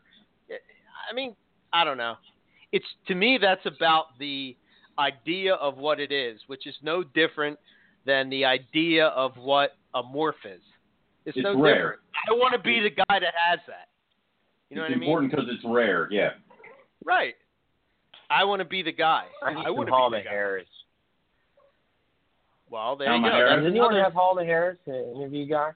That's one Yeah, I I want got 'em. for that reason. You know, nobody's bred them. I mean, I, I need. You have some? But that's How old are something else. Yeah. You're seeking. You, you're you're trying to get them established. You're trying to breed something that doesn't breed. We're talking like a lot of these guys with the rarity stuff. They'll have one just to be like, look how incredible it is in my collection. It's like, well, what are you doing with it? Nothing. It's just a pet. But these are See, how I don't awesome my see- pets are.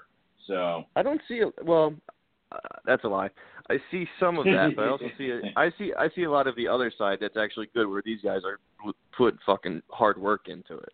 that's good. And you're right. That, uh, You know, we're talking I about do. two different types of people. We're ta- we're talking about two different types of people here. I'm talking about the community that was known as the rare reptile elitist, is what I would call them. You know, it's Right. like I only like this because it's rare. If it wasn't rare, sucks. then I don't give a shit. You know what I mean? Yeah. And it's like, yeah, but didn't you like that species before it was Before? when it was rare? Well, it's not rare anymore. You know, so ugh, can't be deal with that. I've, I've seen it. I've seen Yeah. it firsthand when Zach was trying to sell uh, blue tongue skinks. They're like, Right. oh, that species isn't rare. What do you mean? Like, we all have that in us though. We all have that elitist to a point about something in the hobby. sure, Right. sure, Sure, I'm with I it. do know what you're again, saying. I I know what you're saying. I I my and, and I'm kind of. I I was actually guilty of this a lot in my younger days in the hobby because I was like, man, I don't want anything that somebody doesn't have. Like I started, I got a ball python, I got a red tail. I know, unique, right? And then I got my first carpet, and then I was like, man, I want something fucking nobody else has. And that's when I got a white lip python that was seven foot, wild caught, and only ate birds, and was evil as a fucking oh my god. That was stupid. And uh you have no idea. And from that point on, though, I I liked having stuff that you know nobody else had. And sure, I was a little bit elitist about it. Like if someone had this, fuck, I don't really want it if if it's that common. But now I see the beauty in both. I like cert- like I still have a few ball pythons. My wife breeds gargoyle geckos. We have crested geckos, common shit that's just fun to play around with. And then I got the white lips, the savus, the, the scrubs and shit. So both sides can be fun. But I I see what you're saying. I I see Read what it. where you're coming from. Read it Yeah, and I um, think- breed it. Scott, I think- breed it, breed it, breed it. Yeah, all those I three. think um I think of a guy like Keith McPe- Keith McPeak, right? right. He's like super passionate about his Boelen's pythons, right? And he might, I think he might be on his way to produce them this season, which is yeah. awesome. Anyway, my point with him is that he doesn't go around and bash other people because of what they like. He just likes what he likes, and it happens to be something that's rare. So I think that the community, reptile community in general, should stop going around and and bashing other people because at the end of the day, it's just like you just said, Scott. We all have that elitist thing in us to a certain extent. We like what we like, and we think it's the best thing, and there's nothing better. But don't go and bash somebody. I mean, me and Dave Kelly had a had a God. We had a debate for hours because he was bashing people that kept ball pythons. There's people out there that are actually passionate about that species. So don't bash people that like ball pythons because that's just what hap- what they happen to like. That Who were those to me people? that But you, you know what I'm saying? Like that's kind of my point. Uh, no, I I agree. The problem is human nature is human nature, and I think there's there's Sure. something to be said for both sides of the argument. Unfortunately, because I sit here and I think to myself, you know, as you're saying that, I'm like, oh shit, I I see where he's coming from, and then you know, you look at the other side, and I'm like, well, I I always looked at it as I don't hate morphs and I don't hate ball pythons. I hate a lot of what that community over there has The people. become the people and what they represent and what they have done to herpetoculture because I appreciate a lot of other stuff and uh I think I think of along the lines of Savus. Savus were just gaining popularity in what, like the early nineties, something like that, when the morph craze began. The morph craze hit, Savus almost disappeared until what, a few years ago we finally got them built back up and people are Mhm. getting excited about them again. But it, the the morph craze and the money craze did a lot of damage to the guys who actually did a lot of work in herpetoculture to fucking keep shit that's rare or or uncommon or you know may disappear from the hobby. You know, some cool ass fucking skink might disappear from the hobby tomorrow because nobody gives a damn because there's no Mhm. morph, there's nothing special about it. You know, people will never know how cool it could be in you know a nice naturalistic setup in your living room because nobody gave a shit. yeah. That's yeah, that's true. I, I I agree with that. You know, ring pythons were almost disappeared. Yeah, almost gone. Well, that's the thing is they were, and you can see that in price.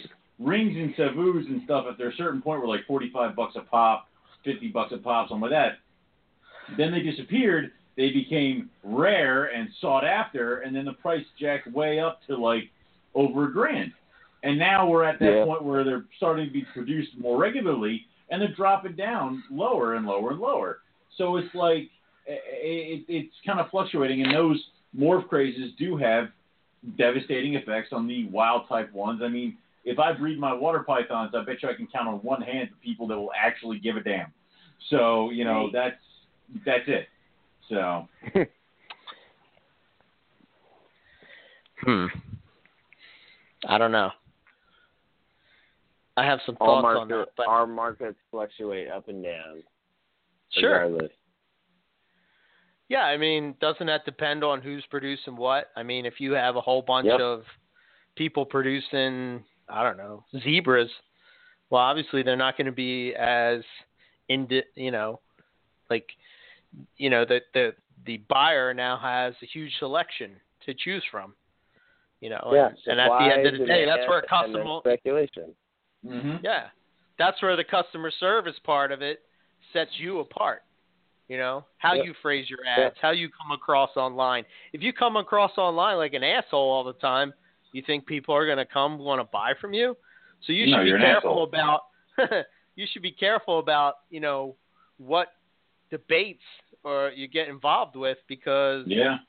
you know you could put yourself out there and people are like, man, this dude's a dick. You know. Yeah. And that's Mhm. what a lot of people don't seem to understand is that once something's out there, it's out there forever. So if you go off the handle and lose your freaking mind on somebody online, all someone has to do is screenshot that or take a picture of it. Or if you stumble or some or make something up, it's out there, it's gone. You'll never get it back, and then it, it, it can come back to haunt you years later. Let me tell you something though, man. Some of them dicks are the fucking best brains of what they keep. Mm, that is true. Because I've told people this. There's people, and I'm not going to mention which community or which animals, and like, God, this fucking guy's a dick. And I'm like, yeah, but did, you have to fucking respect him as far as what he's done and and his knowledge base. And if you, I, I've told people this with with things recently. I said, if you shut your mind because you fucking hate him as a person right now, you're gonna lose out on being able to learn. You don't have to like the fucking guy, but at least listen when he talks about what he's, you know, whatever the species is, because you're you're gonna fucking learn some shit, and that might be the difference between you having success with it and not. I- I'll name drop Andrew Llewellyn albigularis um, monitors. He's a dick to a lot of people. He's one of my best friends because probably the dick to a lot of people. But um, it's he will straight out tell somebody that they're wrong, stupid, and they're killing the animal to their face. And that comes from watching people buy animals, monitors, and stuff that he knows how to correctly care for, watching them take it home and shove it in like a 20 gallon long tank on carpeting with like a tiny little heat lamp above it because that's what the thing at PetSmart said, and watching it all die. But he's probably one of the best minds when it comes to those monitors and those animals. And it's like if these people would just stop whining and complaining about how he delivers the message and kind of listen to it, they'd have success when it comes to their animals. And none of what he tells you to do is cheap, easy, or fun.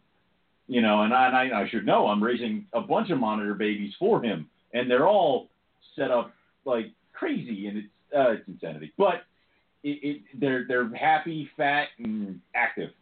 So whatever. Here's my only here's my only problem with that with that type Yeah. of thinking is that if this guy has been doing it, that somehow he's the end all be all. What about the new people that are coming in that you know maybe they do have a background in keeping animals or you know they're new to a specific species, but you know they have again, I bring up Keith McPeak. Yeah, I mean the work he's done with bloods. He's bred jungles. He's bred numerous types of pythons. He's new to Boelen's, you know, Yeah. but that that doesn't that doesn't take away his knowledge of No. another species. So No, we're not saying that. the We're problem not is, saying is that. yeah, but the problem is is that a guy like that will come into a community, right? And they'll say about their experiences and then those guys that are the experts, sometimes they don't have the open mind. Right. Like they're not willing to listen to somebody else because they've been doing it for X amount of years. And I think that's the problem on why we don't push forward in herpetoculture. Because, for instance, does anybody know why, um, you know, uh, carpets have slugs? Uh, you know, the year before, I had uh, two girls that were egg bound. Uh, Owen, you had one that happened this year. You had one the year before. Yeah. So I'm just supposed to accept that that's how it is? No. no. There's a reason why that happens. Sometimes it happens just, you know, I, I, granted, sometimes things just happen, and you know, maybe that female was screwed up from birth, and you would never know that.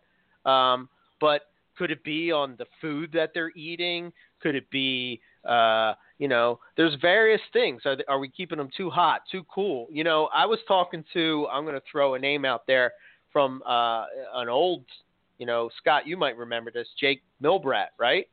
He tells Yep. me that he tells me that the reason that he got out of carpets was because, and nobody wants to talk about this issue, is that carpets die way too young. So they die eight years old, they're dead. And nobody wants to talk about that. They just accept it as that's what it is. And he says that he thinks that's because people want to keep it this way and they don't want to push out of the box. And it is what it is. Uh, they they don't want to try to say like you, I mean you remember when Terry Phillip came along and he's saying this is how you should keep it blah blah blah. And everyone everybody lost their mind. crucify him. They're like oh my god you're out of your friggin' mind. You know?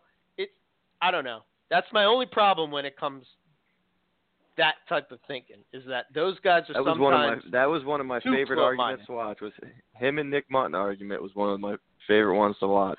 and and but those were two people who you should like, and I watched the hell out of that. And like, you know, you know, you know the one I'm talking about. We watched Exactly. the shit out of that.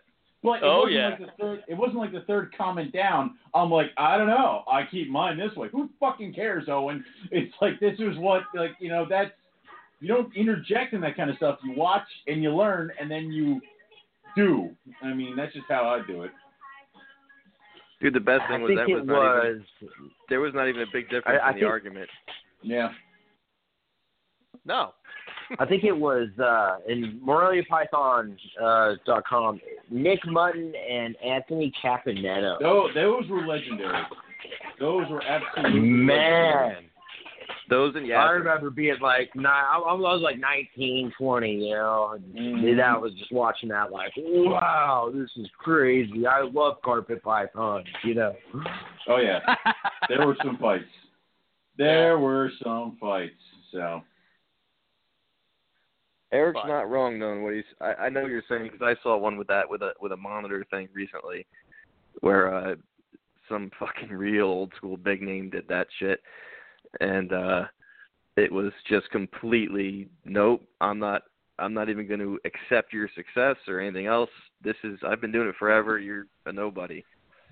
And it was like, Jesus, man, like you you got a lot of people who are well respected in that community now telling you something like you might want to at least listen. Yeah, you don't have to change your ways, but at least listen. You know, don't don't be Mhm. like, nope, I, I'm right because I've been doing this for a hundred years. But yeah, Yeah. Monitor, monitors are a different a different ball game, man. You think so? You think the carpet python arguments or something, man? Fuck that. Mon- monitor world. Those Oh, guys yeah. are passion.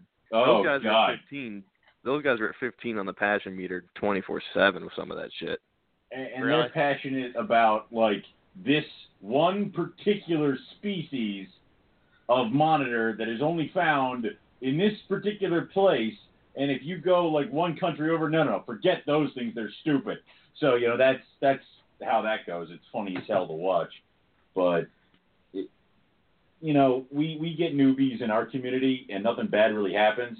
They get newbies in their community and they go buy like a crocodile monitor and that's Yeah. not good at all.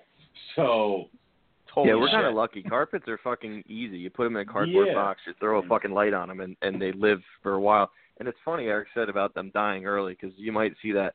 I I almost I don't know I don't know what the reason is. I mean I have two jungles upstairs that are let's see four, thir- 13, 14 years old now, and uh, still doing fine. So I mean, I didn't even know that was an issue. Uh, just because I I keep my own either. shit and I I I, I, I know I know some of the older guys. You know, guys been doing it for a while with older animals. So people are. I almost wonder if people are having them die early. Are they trying to feed them faster to breed them faster, or what's the issue? I don't Or are know. we keeping them too hot or whatever? I mean, it's I've seen it where I've had some animals go at like eight or nine or something like that, but then I have like my animals that are in the teens. So it's like Yeah. I see something to it, but then I have animals that I've kept the exact same way that lived one cage over that ha- are like, I think Talon is my oldest, and he's going to be like 12 or something, 13 this year. So it's like I don't really, I don't know. So it it can kind of go either Some, way. some of it has to be statistical variation. I mean, well, I you mean, know, yeah, the we more are looking animals at a you keep- big collection, you know. yeah, the more animals you keep, the more chance, or, or especially if you're breeding, you know, the more chance Yeah. for illness or things to go Of course. wrong. If Sure. we all crammed ourselves into one room and stayed there, and one of us got sick, it's going to spread around the freaking room. Duh. You know, that's Yeah. why they tell you not to come into work sick. It's so that's obviously going to be happening, and obviously with breeding, shit can go wrong at the drop of a hat. So Yeah. you know, there's that too. Well, it's stress on the animal. I mean, however you want to look at it, it's, super, it's stressful for that animal. So Yeah, everything is stressful. Moving is stressful. You know, I had a bunch of animals get sick when I moved. Uh, breeding is stressful. Taking it to a show is somewhat stressful. Um, mites can be very stressful. There's a lot of shit that can be stressful, and once they're stressed, their immune system is compromised, and they can get sick. So that's just how it is. Yeah, I don't know. I've never experienced that, but I've heard that, and I've heard it from other people as well. And you know, you know, Jake was saying that basically the the reason that nobody talks about it is because it's going to hurt the hurt the market. But you Right. know, I think of guys like Nick, Gary, Vale, who has diamond pythons that are 20 plus years old. Uh, Yeah. You know, I I don't know. I don't. I, not my personal Well- experience, but No, yeah, I mean, but and also we have the certain animals that are going to be just live longer than the other ones. I mean, that just happens. I mean, uh, sure. yeah, I, it, it just it it's totally you know weird like that. Where I, I have um, oh, I'm sorry, Trinity's older than Talon. Um, I I have one that's 14 right now. So, and it, it, she outlived her son, who I had for a number of years, who just happened to just one day get sick and couldn't kick it and passed. So that happens. So Right. you kind of got to take it in stride. I'll give you another example. We got a show coming up in uh, in April where we're going to talk about chondro nutrition, and it's a it's a Woo! round table type of thing. But um, Harlan Wall, I don't know if you've ever talked to that guy, but holy shit, We had him on that the show. guy. Well, I'm just I mean talking to him one on one. people. All right. All right. But like, you know, talking to him, his feelings on like, you know, why chondros prolapse and all this stuff is just comes down to nutrition. So like, why is it? Why are we in such this box that it's like, oh well, you know, snakes don't need that, so we don't have to give it to them.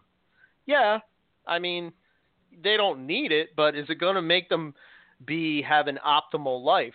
You Yeah, know, it's it's gonna be all better. about right. And we don't do anything, I feel, as a community to try to push that forward. It's just like, okay, we're fine with rats. Well, what about a supplement? You don't have to supplement uh, the snakes. That's bullshit. That's only for lizards. Oh wait, every other species have very specific diets, and now all of a Well, sudden, you know what I mean? Varied diet. Nobody wants to talk about that because it's just it's just, Just easy to of feed a rat every week. Yeah. Just, just out of curiosity, have you guys tried Reptilinks? Uh, it's funny No. you say that. What do you that. think That about was- Reptilinks?